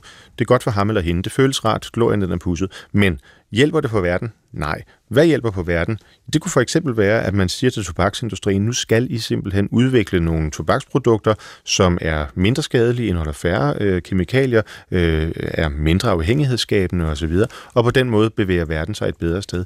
Det er det samme, vi skal gøre på klimaområdet. Sig til landbruget, I skal, det er en bunden opgave, fordi vi er dem, der har overskud af pengene og ressourcerne til det. I skal udvikle de teknologier, som måske inden for et perspektiv af 20 eller 30 år øh, af, af kvægeproduktionen bliver CO2-neutral, og det skal ske på en konkurrencedygtig måde, sådan så de lande, der ikke har ressourcerne til at udvikle teknologierne, at de også skal komme med på den grønne bølge. Vi kunne snakke videre om det her meget længe, morgen. Men Jamen, jeg har hele weekenden. Jeg, jeg har ikke andet at lave. I kan bare sige til. Desværre, P- P1 har ikke helt weekend. Nej, desværre. ærgerligt. Vi skal give plads til en, en, en radiovis alligevel. Jeg vil slutte af med at sige, at sagen er ikke bøf. så har jeg ikke sagt for meget. Man kunne også sige et eller andet, vil du være rød, så lad det være i køkkenet. Købt. Godt. Det er en tænker. Det, det er en tænker.